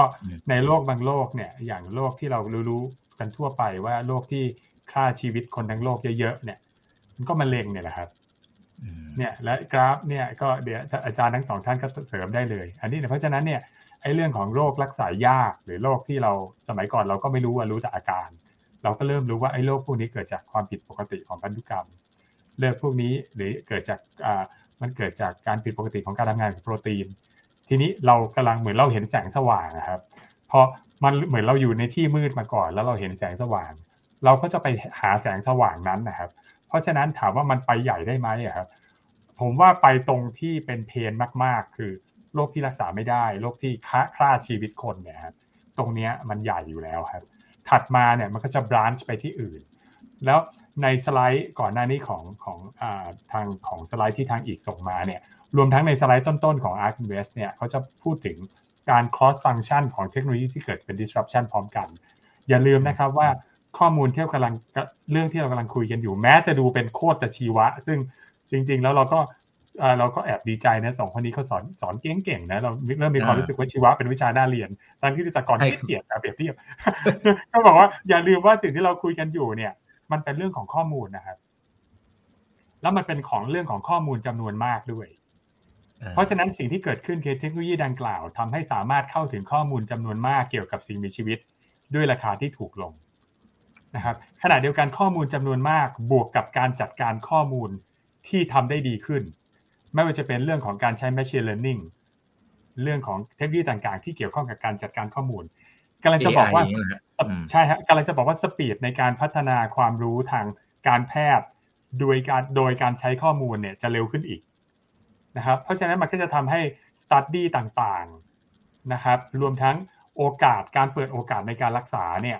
มันจะทำได้มากขึ้น และสิ่งเหล่านี้มันจะดูดเงินเข้าไปครับ คือคือไม่ได้บอกว่าดูดเงินคนป่วยอย่างเดียวนะครับ ดูดเงิน research เข้าไปครับ อันนี้มันจะสะท้อน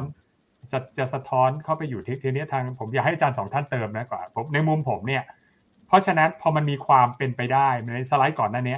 จะมีว่าอันนี้มัน address เรื่องอะไรได้บ้าง ขยับจาก 40 กว่าเปอร์เซ็นต์เป็น 50เปอร์เซ็นต์เป็น 78เปอร์เซ็นต์หน้าไหนไม่รู้ เนี่ยมีอยู่หน้าหนึ่งครับ ที่เราคุยกันไปครับ อย่างเทคโนโลยี3 4เทคนิคนะครับ มันแค่ไม่ไม่เป็นไรหรอกครับ อีก แค่กำลังจะสะท้อนให้ดูว่าคอสอันนี้หน้านี้สะท้อนคอสต่ำลง อีกหน้าถัดมากำลังบอกเทคนิคเนี้ยจะทำให้เราอ่าเขาเรียกอะไร มันเหมือนพาเกาถูกที่คันแบบเฉพาะเจาะจงมากขึ้น เอออย่างเงี้ยครับ มันก็เพราะฉะนั้นมันก็จะแบบเปิดโอกาสในการรักษา ถามว่าสิ่งนี้เป็นไปได้ไหมผมอาจจะถูกป้ายยามาเยอะหรือป้ายยาตัวเองจากการอ่านรีเสิร์ชนี่แหละ คือมันเป็นไปได้ครับเป็นไปได้เป็นไปได้ครับ แต่ถามว่ารักษาอะไรก่อน รักษาสิ่งที่รักษาไม่ได้มาก่อน หรือรักษาสิ่งที่ยากก่อน แล้วตรงเนี้ยมันก็จะขั้นต้นมันจะแพงอะครับ แล้วมันก็จะเล็กลง ให้นึกถึงคอมพิวเตอร์เครื่องแรกอะครับ กับตอนนี้ที่เรามีเหมือนกับมีคอมพิวเตอร์อยู่ในมือของทุกคนนะครับ ผมแค่กำลังจะบอกว่าถ้ามันเป็นมันเป็นไปได้กับ information technology มันก็เป็นไปได้กับ biotech ครับ แต่ไม่รู้เมื่อไหร่ ระหว่างนั้นเราอาจจะถูกเราอาจจะว่าป้าเคที่ไปพังๆก่อนแบบเมื่อกี้แบบแฟนถามอีกบอกอะไรนะคาที่คาที่แต่นะเป็นใครไปแปลภาษาไทยให้กับฟังบ้างดิเดี๋ยวเดี๋ยวงานจะเข้านะครับ โอเค ทีนี้เดี๋ยวอันนี้เราเผื่อแป๊บเดียวเราคุยประมาณหนึ่งชั่วโมงแล้วนะครับ แต่เดี๋ยวมีคำถามหลายอย่างที่น่าสนใจที่ค้างกันไว้ในตอนต้นนะครับ ก็จะรบกวน นะทั้ง 3 ท่านนะครับช่วยแชร์นะครับมุมมองกันด้วย เขาบอกว่าโอเคนะครับสำหรับกลุ่มนี้เนี่ยมันจะมีปัจจัยหนึ่งนะครับก็คือเรื่องของราคานะที่โอเค พวกเทคโนโลยีต่างๆเนี่ยมันจะทำให้ตัวราคาเนี่ยมันปรับตัวลดลงไปอยู่แล้วนะครับทีนี้สิ่งที่เขากังวลกันเนี่ยเอ๊ะหนึ่งนะครับพอราคามันลดลงมาจะทำให้ผลประกอบการเอาข้อจริงมันอาจจะไม่ได้ดีเหมือนกับที่เราคิดหรือเปล่านะครับอ่าแล้วก็อย่างที่ 2 รัฐบาลมีโอกาสมาคุมราคาไหมก็ในเมื่อมันมันเป็นประโยชน์ นะครับในการที่ไปรักษาคนไข้นี่นะสุดท้ายในระยะยาวต่อให้เทคโนโลยีเหล่านี้มันมาจริงเนี่ย แต่ราคามันไม่ได้ P คูณ Q มันอาจจะมันอาจจะไม่คุ้มหรือเปล่าหรือยังไงฮะอ่าสำหรับคุณคุณพีนะฮะอ่าน่าสนใจครับ มีท่านไหนอยากจะแชร์นะครับ เจอเลยครับอ่าพี่หมอมานพก่อนก็ได้ครับอ่าผมพูดของก็ได้ครับ จริงๆแล้วเนี่ยอ่าอันนี้ก็เป็นของที่คนคิดเยอะ เหตุผลเดียวเลยนะ เพราะว่าเราอาจจะคุ้นเคยบริบทประเทศไทยอะก็คืออ่าเรามีกองทุนสุขภาพ เรามีสปสช เน้นราคาถูกไว้ก่อนอะไรอย่างเงี้ยเนาะประมาณนั้นนะแต่ว่าจริง ๆ แล้วเนี่ยในต่างประเทศเนี่ยอ่า mentality พวกนี้มันไม่ไม่เหมือนนะเราเราไม่สามารถจะใช้อ่าอ่ากรอบแนวคิดของประเทศไทยเนี่ยกับต่างประเทศได้เอาตัวอย่างอย่างอเมริกาเนี่ยครับ เขารู้ครับว่าจริง ๆ แล้วเนี่ยครับการ drive innovation ต้องมีการลงทุนเยอะในแง่ของ R&D R&D เนี่ยใช้เงินเยอะมาก ในการที่จะค้นพบของอะไรบางอย่าง โดยเฉพาะในการค้นพบของที่นำมาใช้กับโรค ซึ่งเดิมไม่เคยมีคนสามารถที่จะแก้ปัญหาเขาได้เนี่ยถ้าเขาต้องลงทุนเยอะขนาดนั้นแล้วในขณะเดียวกันเนี่ยมาถึงปุ๊บก็โดนกดราคาเลยเนี่ยครับ มันจะไม่มีใครทำมันไม่มี incentive เพราะฉะนั้นเนี่ยครับอเมริกามีกฎหมายอันหนึ่งเราเรียกว่าโดยเฉพาะในโรคซึ่งพบน้อยๆ แล้วมันไม่มีวิธีการรักษามาก่อนเนี่ยเราเรียกว่า rare disease act กฎหมายเนี่ยครับหัวใจสำคัญของการของการทำหรือว่าหรือว่าวิจัยเพื่อจะหาวิธีการรักษาก็คือทันทีที่บริษัทหรือว่าทีมวิจัยไหนก็ตามนะค้นพบวิธีการรักษานั้นนะ กฎหมายเขียนไว้เลยนะว่าเขาได้สิทธิพิเศษในการที่จะเป็นโมโนโพลีไปอย่างน้อย กี่สิบปีตามที่กฎหมายกำหนดนะครับ อันนี้มันจะเป็นการ drive ให้เกิด innovation เพราะว่าเขามั่นใจได้ว่าคนที่จะลงทุนในการที่จะคิดค้นของพวกนี้ซึ่งซึ่งมีความเสี่ยงสูงแล้วก็ต้องต้องการการลงทุนสูงมากเนี่ยครับเขาได้รับการปกป้อง อันนี้เป็นเหตุผลหนึ่งที่ทำให้หลายบริษัทเนี่ยครับเลือกที่จะลงทุนวิจัยหรือศึกษาในโลกซึ่งแบบเจอน้อยๆ แล้วก็แบบเอ๊ะมันจะคุ้มหรือเปล่าเนาะเอ้ยทั้งทั้งประเทศอเมริกาอาจจะมีคนเป็นโรคนี้สักแบบห้าร้อยคนอะไรเงี้ยหนึ่งในล้านอย่างเงี้ยเนาะเออหรือหนึ่งหนึ่งในเจ็ดแสนคนอะไรเงี้ยมีทั้งทั้งประเทศมีอยู่ห้าร้อยคนเนี่ยจะคุ้มเหรอในการลงทุนเนาะ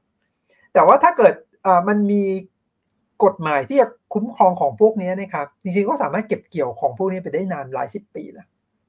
อืม มันก็เป็นการสร้างแรงจูงใจนะให้บริษัทเหล่านี้เนี่ยเข้าสู่ตลาดได้เลยครับและถามว่า cost of treatment แพงไหม แพงครับ แต่ว่าความแพงไม่สำคัญเท่ากับการได้ FDA approval นะเพราะทันทีที่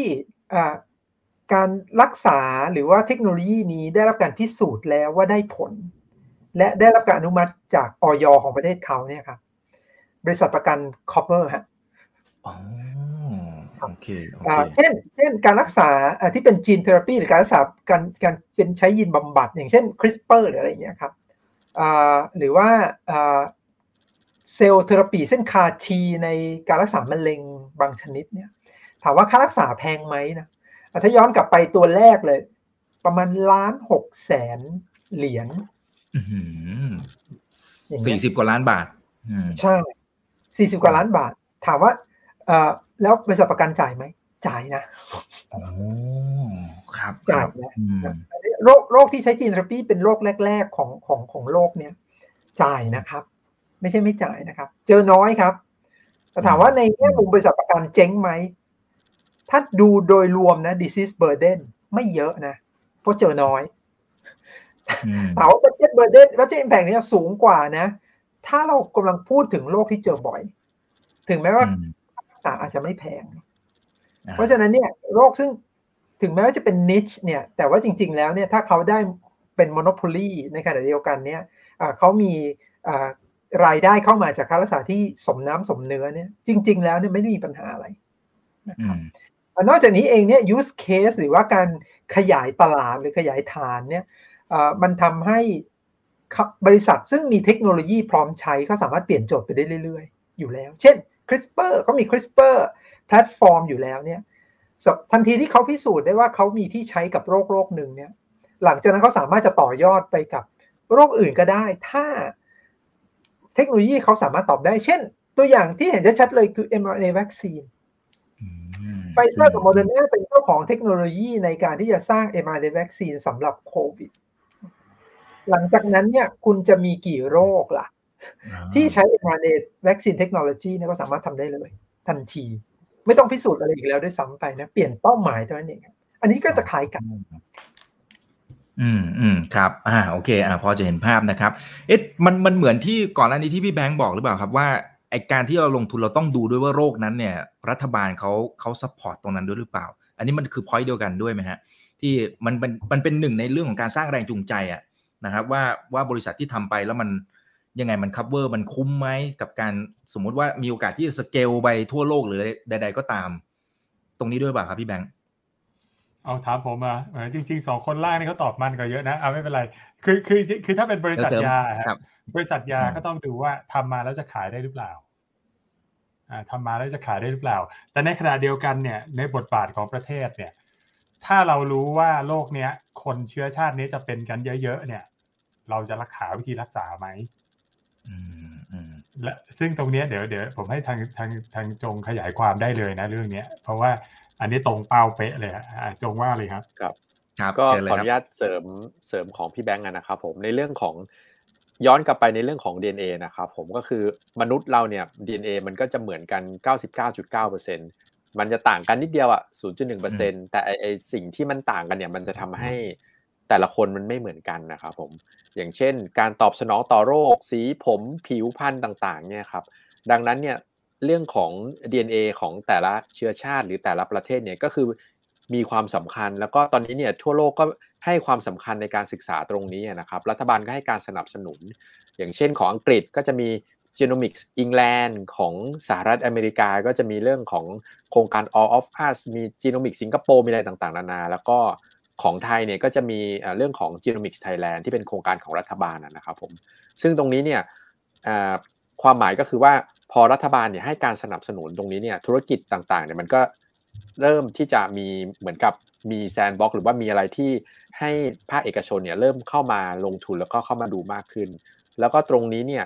พอเราได้ฐานข้อมูลเนี่ยจากการที่ทำเป็นโครงการขนาดใหญ่เนี่ยมันไปต่อยอดได้เยอะ อย่างเช่น นอกจากจะเอามาเป็นไม้บรรทัด หรือเอามาเป็นตัวที่ เปรียบเทียบว่า DNA ของคนในแต่ละประเทศมันมีความผิดปกติยังไงเนี่ย มันจะสามารถไปต่อในอุตสาหกรรมอื่นๆ อย่างเช่นที่เมื่อกี้พี่แบงค์ยกตัวอย่างเช่นของฟาร์มาหรือเรื่องของยาได้ด้วย เพราะว่า DNA บางอย่างในคนไทยอาจจะเจอเยอะหรืออาจจะเจอน้อย แต่ฝรั่งอาจจะเจอแบบนึงเนี่ยครับดังนั้นเนี่ยการลงทุนในการพัฒนายาเนี่ยในสำหรับคนไทยหรือคนเอเชียเนี่ยมันอาจจะต่างกันกับฝรั่งก็ได้ ซึ่งตรงนี้เนี่ยมันก็เป็นความสำคัญที่เราจะต้องรู้ DNA หรือฐานข้อมูลตรงนี้มากขึ้น แล้วในอนาคตที่เมื่อกี้ของอาร์ครับ ถ้าเทคโนโลยีอื่น ๆ ที่มันพัฒนามากขึ้นอย่าง proteomics หรืออะไรต่างๆ เนี่ย มันคราวนี้ Data เราจะแบบมหาศาลละ เราก็จะสามารถเอาไปต่อยอดหรือพัฒนาในอุตสาหกรรมที่เกี่ยวข้องได้เยอะครับผมอืมครับมี point หนึ่งที่ผมขออนุญาตเสริมนะครับเอาเลยครับเอาเลยครับเป็น point สำคัญนะครับเมื่อกี้มีทางทาง แฟนคลับถามอีกถามมาเรื่องของค่าใช้จ่ายครับ ก็ต้องบอกว่าค่าใช้จ่ายมี 2 เรื่องนะครับ ค่าใช้จ่ายดิวิดวกับค่าใช้จ่ายของประเทศในการดูแลรักษาคนไทยคนประเทศไม่ให้ป่วย หรือว่าให้สุขภาพแข็งแรงยาวนานทำมาหากินได้ ไม่เป็นภาระประกันสมมตินะครับ คือเรากำลังพูดว่าไอ้ลักษณะค่าใช้จ่ายเนี่ยครับคำถามว่าโลกหนึ่งโลกหนึ่งสมมติบอกผมบอกคุณอีกว่าเอ้ยไม่เอาเดี๋ยวหาว่าแช่งเอาใหม่ ผมบอกผมมีโอกาสเป็นสิบเปอร์เซ็นต์ ผมมีโอกาสเป็นสิบเปอร์เซ็นแล้วถ้าเกิดว่าผมมีโอกาสเป็นสิบเปอร์เซ็นนี้ค่าใช้จ่ายห้าล้านบาท ผมไม่ทำยังไงกับชีวิตผมได้บ้าง อันที่หนึ่งผมไม่ทำอะไรเลยฮะ แล้วคาดว่าผมจะอยู่ในเก้าสิบเปอร์เซ็นที่ไม่เป็นอันนี้คือไม่ทำอะไร อันที่สองครับ ผมเก็บเงินให้ได้อ่าสิบล้านบาทพูดว่าสิบล้านบาทเนี่ยถ้าผมเป็นสิบเปอร์เซ็นแล้วผมซวยจริงๆแล้วผมเป็นเนี่ย ผมสิบล้านบาทผมจะรอดแล้วเอาใหม่ ถ้าผมถ้าผมถ้าผมเก็บยังไงก็เก็บไม่ถึงอะ เพราะว่าเพราะว่าค่าใช้จ่ายแพงเหลือเกินผผมเก็บเงินได้สองล้านบาท เนี่ยครับคือสิ่งที่ประกันมันมาตอบโจทย์ ลองสังเกตนะครับ ว่าใครลงทุนกองทุนที่อยู่ในกองทุนที่เป็นเกี่ยวข้องกับเฮลท์เนี่ย จะมีบริษัทประกันอยู่ในนั้น ซึ่งมันจะสะท้อนว่าระบบประกันสุขภาพเนี่ยมันเป็นการบริหารค่าใช้จ่ายทั้งในแง่ของ individual และและในแง่ของทั้งระบบ ซึ่งถ้าถ้าถ้าธุรกิจประกันสามารถ price risk ได้ดีขึ้น ในขณะเดียวกันเรากำลัง support research เพื่อให้ค่าใช้จ่ายในการรักษาพยาบาลถูกลง เนี่ยจริง ๆ มันเป็น win-win situation นะครับคำถามคือหลาย ๆ คนน่ะ ยังบริหารความเสี่ยงไม่ดีพอ อันนี้ผมเราพูดเรื่องสุขภาพ ผมถามขำๆช่วงที่ไปเที่ยวกันเนี่ย ขับรถเช่าเนี่ย ซื้อประกันเปล่าโอ้บางคนก็ไม่ครับ ผมว่าหลายคนก็ไม่นะอ่าแค่แค่ที่ครับแค่กำลังจะบอกว่า สุดท้ายแล้วครับเฮลท์แคร์เนี่ย มันจะลิงก์กับธุรกิจประกันอย่างแยกแยกไม่ออกครับและและสิ่งนี้มันจะต้องพัฒนาขึ้นมาพร้อม ๆ กัน อย่าไปปิดโอกาสไม่ให้เกิด innovation เพราะจริง innovation ทำให้ค่ารักษาพยาบาลถูกลง ทีนี้เรากำลังพูดถึงว่าไม่ว่าจะเป็น2องสเต็มตีมหลักทำให้เรามีความรู้ความเข้าใจในเชิง biomedical ที่ดีขึ้น นั่นหมายความว่าเรามีโอกาสที่จะเพิ่ม productivity overall ของ overall ได้น้อยลง และลดค่าใช้จ่ายในการดูแลลง นี่คือดูเหมือนคุยเรื่องเล็กจริง ๆ เรื่องใหญ่มากนะครับ ใช่ แต่ว่าในในขณะที่ว่าเราเขียมค่าเราเขียมค่าวิจัย สุดท้ายเราจ่ายเงินมหาศาลเพื่อที่จะ import รักษาในการ treat แล้วเรากำลังพูดถึงชีวิตคนอยู่นะครับ คือแค่เราจะบอกว่าจริง ๆ คุณบริหารจัดการชีวิตตัวเองได้ ด้วยหลาย ๆ เหตุผล คือแค่กำลังบอกว่ามันมีเมื่อกี้ผมลืม sector ประกันไปลองไปดูนะครับ ว่ามีธุรกิจที่เกี่ยวข้องกับ ระบบประกันสุขภาพที่เกี่ยวกับเรื่องพวกนี้แล้วอาจารย์มนพพูดพอยสำคัญมากเพราะอะไร เพราะว่ามีสองเรื่องอันที่หนึ่งถ้าเราพูดคำๆ007 เรียก license to kill ใช่ไหมฮะ FDA approval เรียก license to kill ครับไลเซนในการรักษา เพราะเพราะไอ้ยานี่มันมีไลเซนทูคิวเสร็จปุ๊บบริษัทประกันจ่าย ก็เท่ากับว่าเปิดโอกาสให้คนที่มีไม่มีโอกาสในการเข้าถึงการรักษา เข้าถึงการรักษาได้ อันนี้ครับ แค่อะไรบอกว่า นี่เป็นเหตุผลว่า ecosystem ที่ดีครับมันจะพัฒนาระบบนี้ไปพร้อม ๆ กัน ก็เลยอยากชวนคุยว่าวันนี้อีกชวนพวกเราคุยเรื่องที่ดูเหมือนยากๆเนี่ย จริง ๆ มันก็ยากแหละแต่มันน่าสนใจ ทีนี้ถ้าเกิดว่าคนที่อยู่ใน ecosystem ทั้งหมดเนี่ยมีความคิดในเชิงก้าวหน้าแล้วเนี่ยการดูแลระบบสุขภาพและการพัฒนาระบบทั้งในแง่ของวิเคราะห์วิจัย ในแง่ของการแพทย์ ในแง่ของการเข้าถึงข้อมูลในแง่ของการประกันเนี่ย ผมว่ามันวินวินนะครับ ก็ก็อันนี้โทษทีที่ชวนคุยเรื่องใหญ่ ครับ อันนี้อันนี้เป็นเรื่องที่มี Impact นะครับ ใหญ่มากๆนะครับ แล้วก็จะเกี่ยวข้องกับตัวงบประมาณโหเยอะแยะมากมายรวมถึงชีวิตคนด้วยนะครับ ทีนี้ถ้าถ้าถามในมุมของ individual คนทั่วๆไปนะครับ เวลาที่สมมุติเราอยากไปตรวจพวก DNA อะไรต่างๆเนี่ยมันมีมันมีเทคโนโลยีอะไรแบบไหนบ้าง แล้วอย่างของ g e n f o s i s เองเนี่ยของเราตอบโจทย์ในมุมไหน มันมันต่างจากที่อื่นอะไรยังไง จะได้เห็นภาพกันหน่อยนะครับ อืมครับผมครับพี่หมอจงครับ ครับ อย่างที่กล่าวไปก็คือเทคโนโลยีอย่างของจีโนมิกส์เนี่ยในปัจจุบันเนี่ยมันมีความก้าวหน้ามากขึ้นนะครับผมเราไม่ได้ใช้ในแง่ของแค่งานวิจัยละ เราเอามาใช้ในแง่ของการดูแลสุขภาพด้วยนะครับผมการตรวจ DNA เนี่ยหลายคนจะงงว่าแบบเอ้ยแล้วมันเกี่ยวกับการดูแลสุขภาพยังไง มันฟังดูเหมือนเกี่ยวกับโรคอย่างเดียวเนี่ยครับผมมันมีการในปัจจุบันเนี่ยมันมีการตรวจเพื่อที่จะพยากรณ์ก่อนที่จะเกิดโรค เช่น ตรวจ DNA แล้วมีความเสี่ยงที่จะเกิดโรคอะไรบางอย่างมากขึ้นกว่าคนทั่วไป การที่เรารู้ความเสี่ยงเนี่ยมันก็จะเป็นการ risk management ของเราเอง เราก็ไปวางแผนในการดูแลสุขภาพก่อนที่จะป่วย แล้วในปัจจุบันเนี่ยเทคโนโลยีมันมากขึ้นเนี่ยโรคหลาย ๆ โรคเนี่ยก็มีงานวิจัยต่างๆ support มากมายว่า พอเราตรวจแล้วเนี่ยเราเราสามารถที่จะบอกความเสี่ยงเป็นกี่เท่าหรือเป็นเปอร์เซ็นต์หรืออะไรต่างๆได้นะครับผมรวมถึงเรื่องของไลฟ์สไตล์ในการใช้ชีวิตต่างๆ ที่เหมาะกับ DNA แล้วก็ในปัจจุบันก็มีการศึกษามากมาย แล้วก็เริ่มมีคนที่ เอาไปใช้จริงจังในการดูแลสุขภาพก็ได้ผลหรือก็ได้ประโยชน์ครับผมอืมอืมครับอะสมสมมติสมมติเป็นตัวตัวผมแล้วกันนะครับ สมมติว่าผมอยากจะไปลองตรวจเนี่ยมันขั้นตอนมันเป็นยังไง อันนี้จะได้เผื่อเพื่อนๆนักทุนเขาจะได้เห็นภาพกันด้วยนะครับ ว่าผมต้องต้องทำอะไรรูปแบบไหนยังไงขั้นตอนหนึ่งสองสามสี่แล้วแล้วจะได้รีซอลมาในรูปแบบไหนนะครับครับสมัยก่อนเนี่ยตรวจจากเลือดเป็นหลักนะครับแต่ปัจจุบันก็ยังมีตรวจจากเลือด แต่ว่าเราก็มีเทคโนโลยีในการตรวจจาก อย่างอื่น เช่นน้ำลายอะไรต่างๆ ซึ่งก็ได้ผลที่เทียบเคียงกันกับเลือดนะครับผมแล้วก็เดี๋ยวนี้ตรวจไม่ยากนะครับ ตรวจเสร็จปุ๊บตัวน้ำลายหรือเลือดเนี่ยก็จะมาสกัดเป็นตัว DNA นี่แหละ แล้วก็เอาไปวิเคราะห์อ่า analysis แล้วก็แปลผลออกมา แปลผลออกมาเป็นยีน ๆ เลยว่ามีความผิดปกติของยีนตัวไหนเจอไม่เจอ หรือว่าเอามาคำนวณเป็นสกอร์เป็นความเสี่ยงที่เราจะสามารถที่จะ report ผลกลับไปให้กับ user ได้ ใช้เวลาไม่นานครับเดี๋ยวนี้เมื่อก่อนอย่างที่บอกไปใช้เวลาเป็นปี ๆ เลย เป็นเป็นแบบ10ปี15ปีอะไรเงี้ยครับ แต่ในปัจจุบันเนี่ยสัก3-4สัปดาห์เนี่ยก็คือได้ผลละครับผมก็สามารถที่จะรู้ผลได้เร็วครับผมครับเออมีท่านหนึ่งบอกว่าเอ๊ะมันคล้ายๆ หุ้นตัวหนึ่งในต่างประเทศหรือเปล่าคะ คุณแบงค์นะฮะที่ที่เขาให้เอากลับไปทำที่บ้าน แล้วก็ตรวจกลับมาอันเดียวกันหรือเปล่าครับพี่แบงค์คุณคุณหนึ่งนะ เป็นชื่อหนึ่งอ่าถามถามสั้นตอบยาว อ่าเอาเลยครับจะได้เข้าใจภาพรวมกัน มีมีมีไปไปไปไปเอ่อเขาเรียกอะไร ตรวจแบบที่ใช้ในองค์อ่าในการแพทย์ที่เขาเรียก medical อ่า professional use นะครับ medical grade ซึ่งอันเนี้ยดีที่สุดก็ไปตรวจกับอ่ากับทางอ่าสถานพยาบาลที่ให้บริการนะครับ อย่างทาง g e n f o s i s เราก็เป็น B2B partner ที่มีโรงพยาบาลที่ใช้กับคลินิกที่ใช้ของเราอยู่นะครับ แต่ก็อ่าแต่ไอไอส่วนที่เรียกว่าเป็น direct to consumer อะครับก็ก็ก็จะเป็นอีกอีกแบบหนึ่งครับ ถ้าเป็น อย่างอย่างเอ่อผมถ้าถ้าผมผิดทั้งสองท่าน collect นะครับ อย่างเปรียบเทียบอย่างบริษัทที่ชื่อ Invite อย่างเงี้ยครับใน listed อืมอยู่ใน NASDAQ นะครับ N I N จำจำติ๊กเกอร์ไม่ได้ Invite เนี่ยครับก็ก็เป็น professional use นะครับก็หรืออย่างบริษัทอย่าง 23andMe นะครับที่เป็นอ่า listed อยู่ในตลาดอเมริกาที่ชื่อ Me เนี่ยอ่า 23andMe เนี่ยก็จะเป็น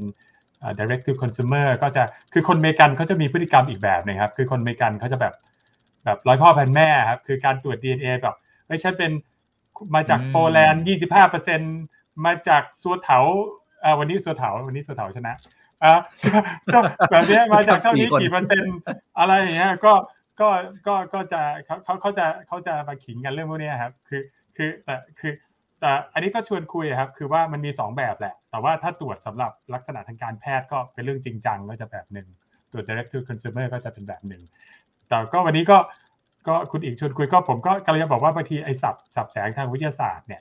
สมัยก่อนเราไม่คิดนะว่ามันจะมาใกล้ตัวนะคือแบบแบบสมัยก่อนหนัง X-Men นี่คุยมิวแทนนะวันก่อนผมดูซีรีส์เกาหลีเนี่ยอะไรนะไอ All of Us Are Dead นี่มีคุย RNA ด้วยนะโอ้เหรอโอ้ก็แสดงว่าก็แมสสนุละกดีอืม ใกล้ตัวก็อ่าเป็นเรื่องน่าน่าสนใจครับ เดี๋ยวผมพาออกนอกเรื่องเอากลับเข้าเรื่องดีกว่า ครับครับก็ประมาณนั้นนะครับ อินวิเทตัวย่อ NVTA นะครับเผื่อเผื่อท่านไหนเขาอยากจะไปตามต่อนะครับ โอเคนะฮะเอ่อมีท่านหนึ่งบอกว่าแล้วเรื่องจริยธรรมล่ะครับ คุณหมอมานพมองว่าอย่างไรหมายน่าจะหมายถึงไอ้ไอ้คำถามก่อนหน้านี้ครับ เรื่องของ gene editing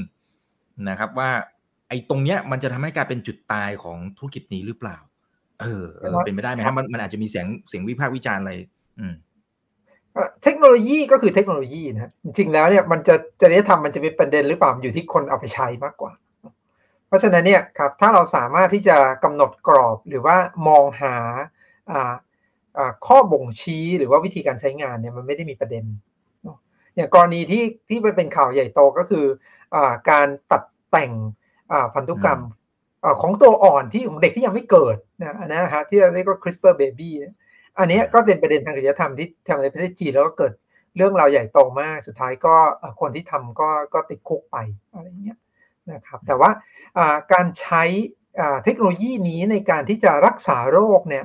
อันนี้ในวงการเนี่ยก็ยอมรับกันดีว่าเป็นทางเลือกหนึ่งซึ่งดีมากโดยเฉพาะโรคซึ่ง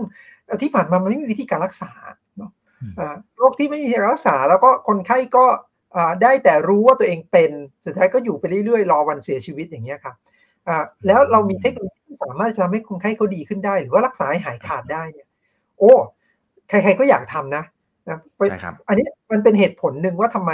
อ่าการใช้เทคโนโลยีใหม่จึงมักโฟกัสครั้งแรกเลยเนี่ยครับกับโรคซึ่งอ่าที่ผ่านมาอ่าอาจจะพบน้อยนะครับหายากรุนแรงอะไรอย่างเงี้ยนะเพราะโรคเหล่านี้เป็นโรคซึ่ง มันไม่มีมันกลายเป็นหลุมดำอ่ะคือไม่มีใครสนใจ บริษัทยาก็ไม่มีอินเซนティブในการที่จะ ไปไปอ่าทำการศึกษาวิจัยที่ไปตอบโจทย์เขาในขณะเดียวกันอ่าคนไข้เองก็เคว้งพอสมควรทีนี้อ่าผมเชื่อว่าอ่าเทคอ่าเทรนด์ของการของการพัฒนาของพวกนี้ก็เปลี่ยนด้วยเนาะเออจากจากอินเซนティブของภาครัฐเองนี่แหละฮะที่เขามองว่าถ้า ปล่อยให้บริษัทยามองแต่ โรคซึ่งประหลาดใหญ่เนาะใครๆก็จะมุ่งไปทางอัลไซเมอร์เบาหวานมะเร็งโรคหัวใจเป็นเรื่องปกติฮะก็ธรรมดาเพราะตลาดมันใหญ่อยู่ตรงนั้นเนาะมันก็ต้องมีระบบอินเซนティブในการที่จะ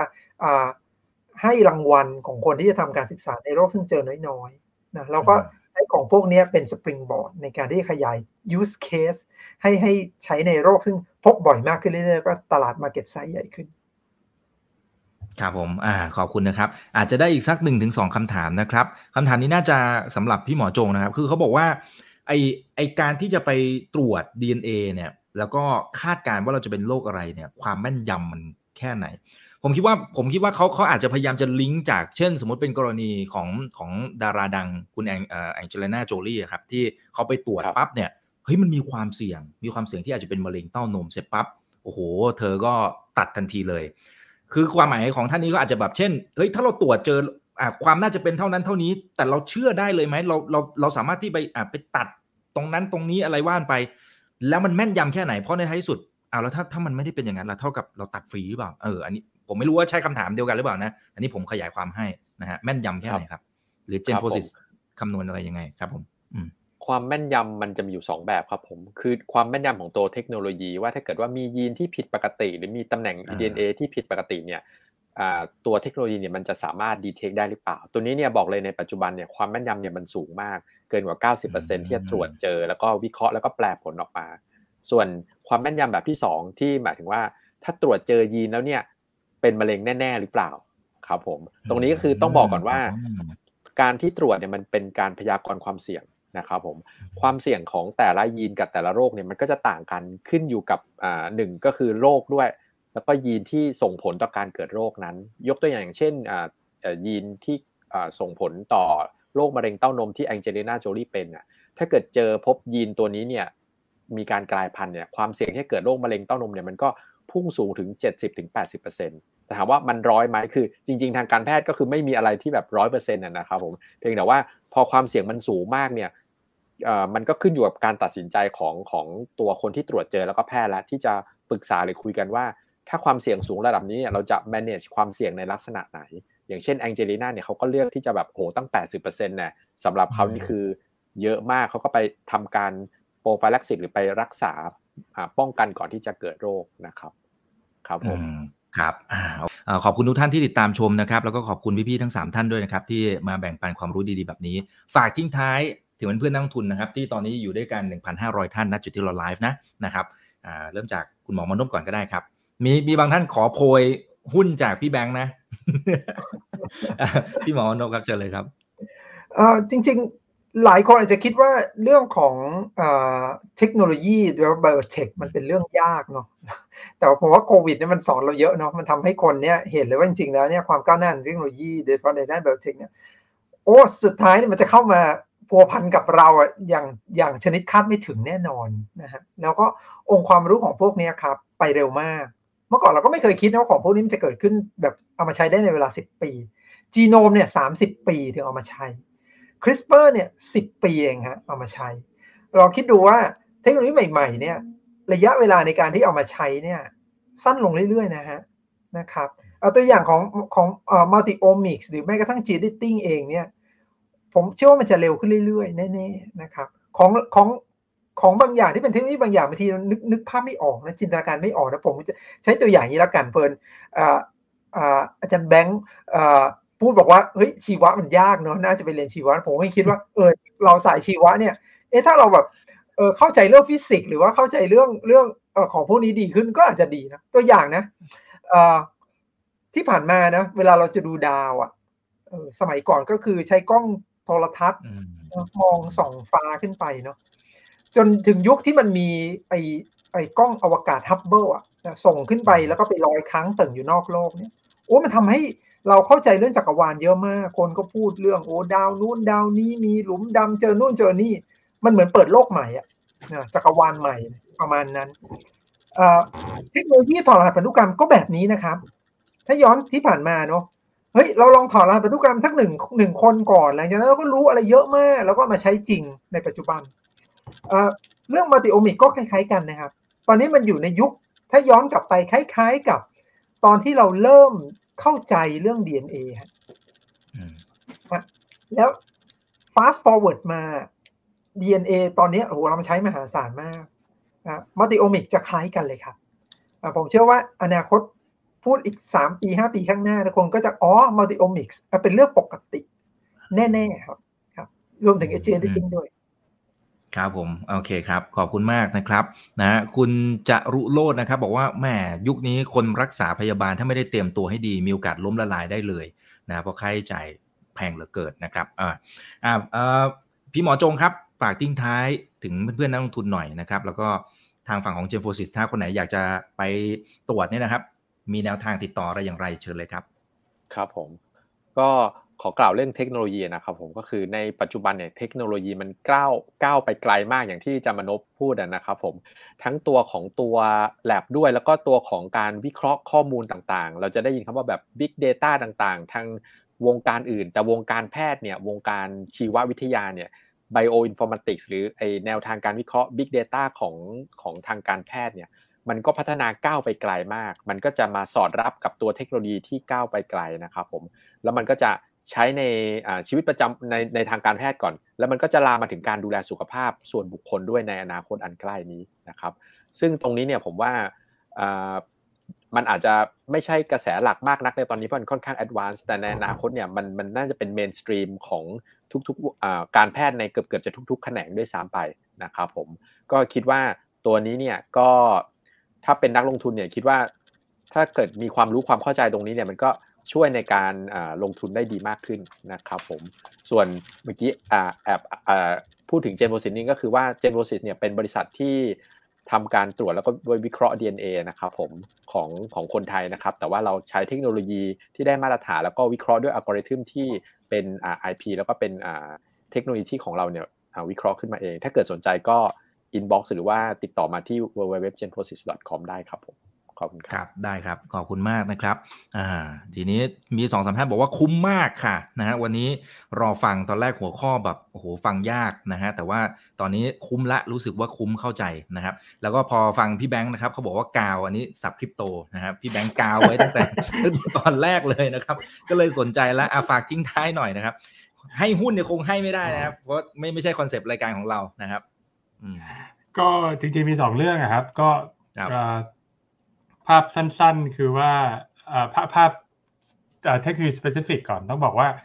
คือคือถ้าเป็นคนที่ชอบลงทุนในสิ่งที่เป็น long term growth อะครับ อันที่หนึ่งคือต้องห้ามตกรถก่อนอ่าห้ามว่าห้ามตกรถไม่ได้บอกให้ซื้อนะครับบอกให้ศึกษาว่าหมายความว่าเราต้องเข้าใจก่อนว่าสิ่งที่เป็นเทรนในอนาคตเนี่ยกำลังจะเกี่ยวข้องกับอะไร และมันกำลังทำอะไรอยู่ แล้วเรามั่นใจว่าเรากำลังดีลกับอะไร เข้าใจความเสี่ยงเข้าใจเทคโนโลยี แล้วก็ค่อยไปแตะๆไว้นะครับก็ใครดูเทปนี้อยู่ก็แปลว่า ไม่กลัวไม่กลัวชื่อหัวข้อแปลว่าไม่กลัวเนิร์ดแปลว่าเริ่มมาถูกทางแล้วครับอ่าส่วนที่สองเนี่ยครับก็อยากให้มองอย่างที่บอกอย่าลืมว่าเทคโนโลยีเป็น long term เสมอ แล้วก็เวลา disrupt แล้ว disrupt เลยนะครับ คือหมายว่าไอ้ชาร์ตที่เราดูกันไปเมื่อกี้เวลามัน pivot มันเปลี่ยน slope แล้วเนี่ยมันจะเปลี่ยน slope อะครับ เปรียบเทียบเป็นคนนะครับเหมือนแบบอยู่ดีๆดูดบุหรี่มาทั้งชีวิตแล้ววันนี้เลิกตัดสินใจเลิกสูบบุหรี่ไปซ้อมวิ่งมาราธอนเนี่ยมันจะเปลี่ยนชิปนะครับเปลี่ยนโหมดนะผมเปรียบเทียบนะครับ ทีนี้อยากให้ลองดูว่าในนี้มาดูภาพใหญ่บ้าง ใครนึกถึงเกาหลีปีประมาณ 9798 นะครับ รัฐบาลเกาหลีเนี่ยมีทิศทางในการกำหนด direction ประเทศด้วยการเป็นบริษัทประเทศในเอเชียที่มีอินเทอร์เน็ตความอินเทอร์เน็ต speed เร็วที่สุด นะครับลงทุน fiber optic ข้ามทะเล แล้วก็ลงทุนอันนี้นั่นนั่นคือปีประมาณ 9798 นะครับนะครับในขณะเดียวกันเนี่ยก็ส่งคนที่เป็น Creative Economy มากมายมาเรียนว่าฝั่งฮอลลีวูด LA เนี่ยมันทำดนตรีมันทำหนังกันยังไง อันนั้นปีอะไรปีประมาณก่อนปี 2000นะครับทีนี้ผ่านมาเราอยู่ปี 2022 ครับ เรากำลังดูซีรีส์อะไรอยู่ฮะซีรีส์เกาหลีเนี่ยแหละฮะครับครับติดงอมแงมเลย กืนกินภรรยาของทุกบ้านไปนะฮะในขณะเดียวกันเนี่ย เรากำลังมีมือถือที่ผลิตโดยอันดับหนึ่งใครจะบอกว่าเขาคิดว่าใครจะเป็นผู้ผลิตมือถือกลายเป็น Apple กับซัมซุงนะครับบริษัทเกาหลีนะครับก็เลยบอกว่า และมันไม่ใช่เป็นเรื่องที่ทำไม่ได้ แค่กำลังจะบอกว่าจริง ๆ แล้วในส่วนบุคคลเนี่ยอันนี้บอกศึกษา ผมก็ไม่คิดว่าเมืองไทยจะควรจะตกรถนะครับ นั่นหมายความว่าเราพูดย้ำเสมอว่า เราจะต้องมี new S curve เนี่ย medical เนี่ยหรือหรือว่าไอไบโอเนี่ยโคตร new S curve เลยนะ แล้วถามว่าแล้วถามว่าธุรกิจประเทศไทยเก่งอะไรครับ เก่งเกษตรอะสมมติบอกเก่งเกษตร บอกเก่งธุรกิจบริการนะครับเราสามารถมีโรงพยาบาลที่ใครๆเขาบอกว่าบริการดีที่สุดได้ เราสามารถปลูกข้าวได้อะแล้วเราจะไม่ invest ในเทคโนโลยีที่มีโอกาสที่จะสร้าง new S curve ได้เหรอมันก็อันนี้ชวนคุยครับ ก็ใครฝากบอกไปถึง policy maker ได้เนี่ย ก็จะดีดีนะผมก็ก็แอบอยากเห็นว่าเราอยากเห็นนักเราคือเราผมก็เป็นคนมีลูกเหมือนอีกนะเราก็อยากให้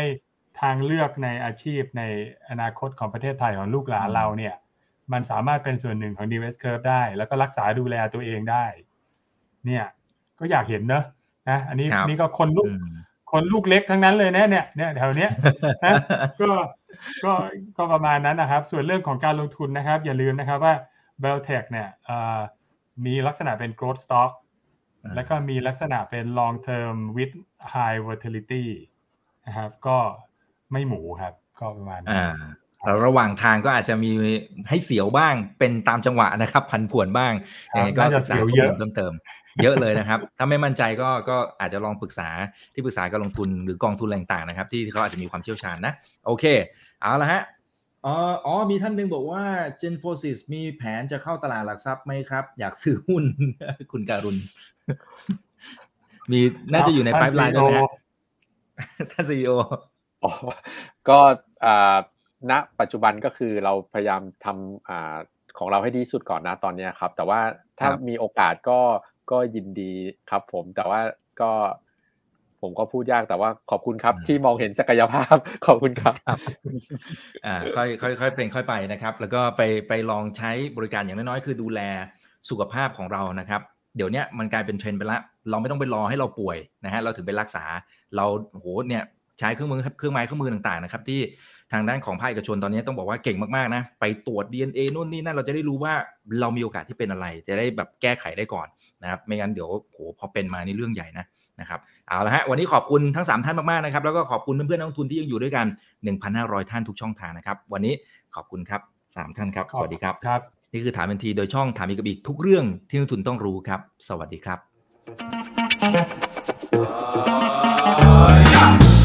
ถ้าชื่นชอบคอนเทนต์แบบนี้อย่าลืมกดติดตามช่องทางอื่นๆด้วยนะครับ ไม่ว่าจะเป็น Facebook, YouTube, Line Official, Instagram และ Twitter จะได้ไม่พลาดการวิเคราะห์และมุมมองเศรษฐกิจ และการลงทุนดีๆ แบบนี้ครับ อย่าลืมนะครับว่าเริ่มต้นวันนี้ดีที่สุด ขอให้ทุกท่านโชคดี และมีอิสรภาพในการใช้ชีวิต ผมอีกบรรพฒนาเพิ่มสุขครับ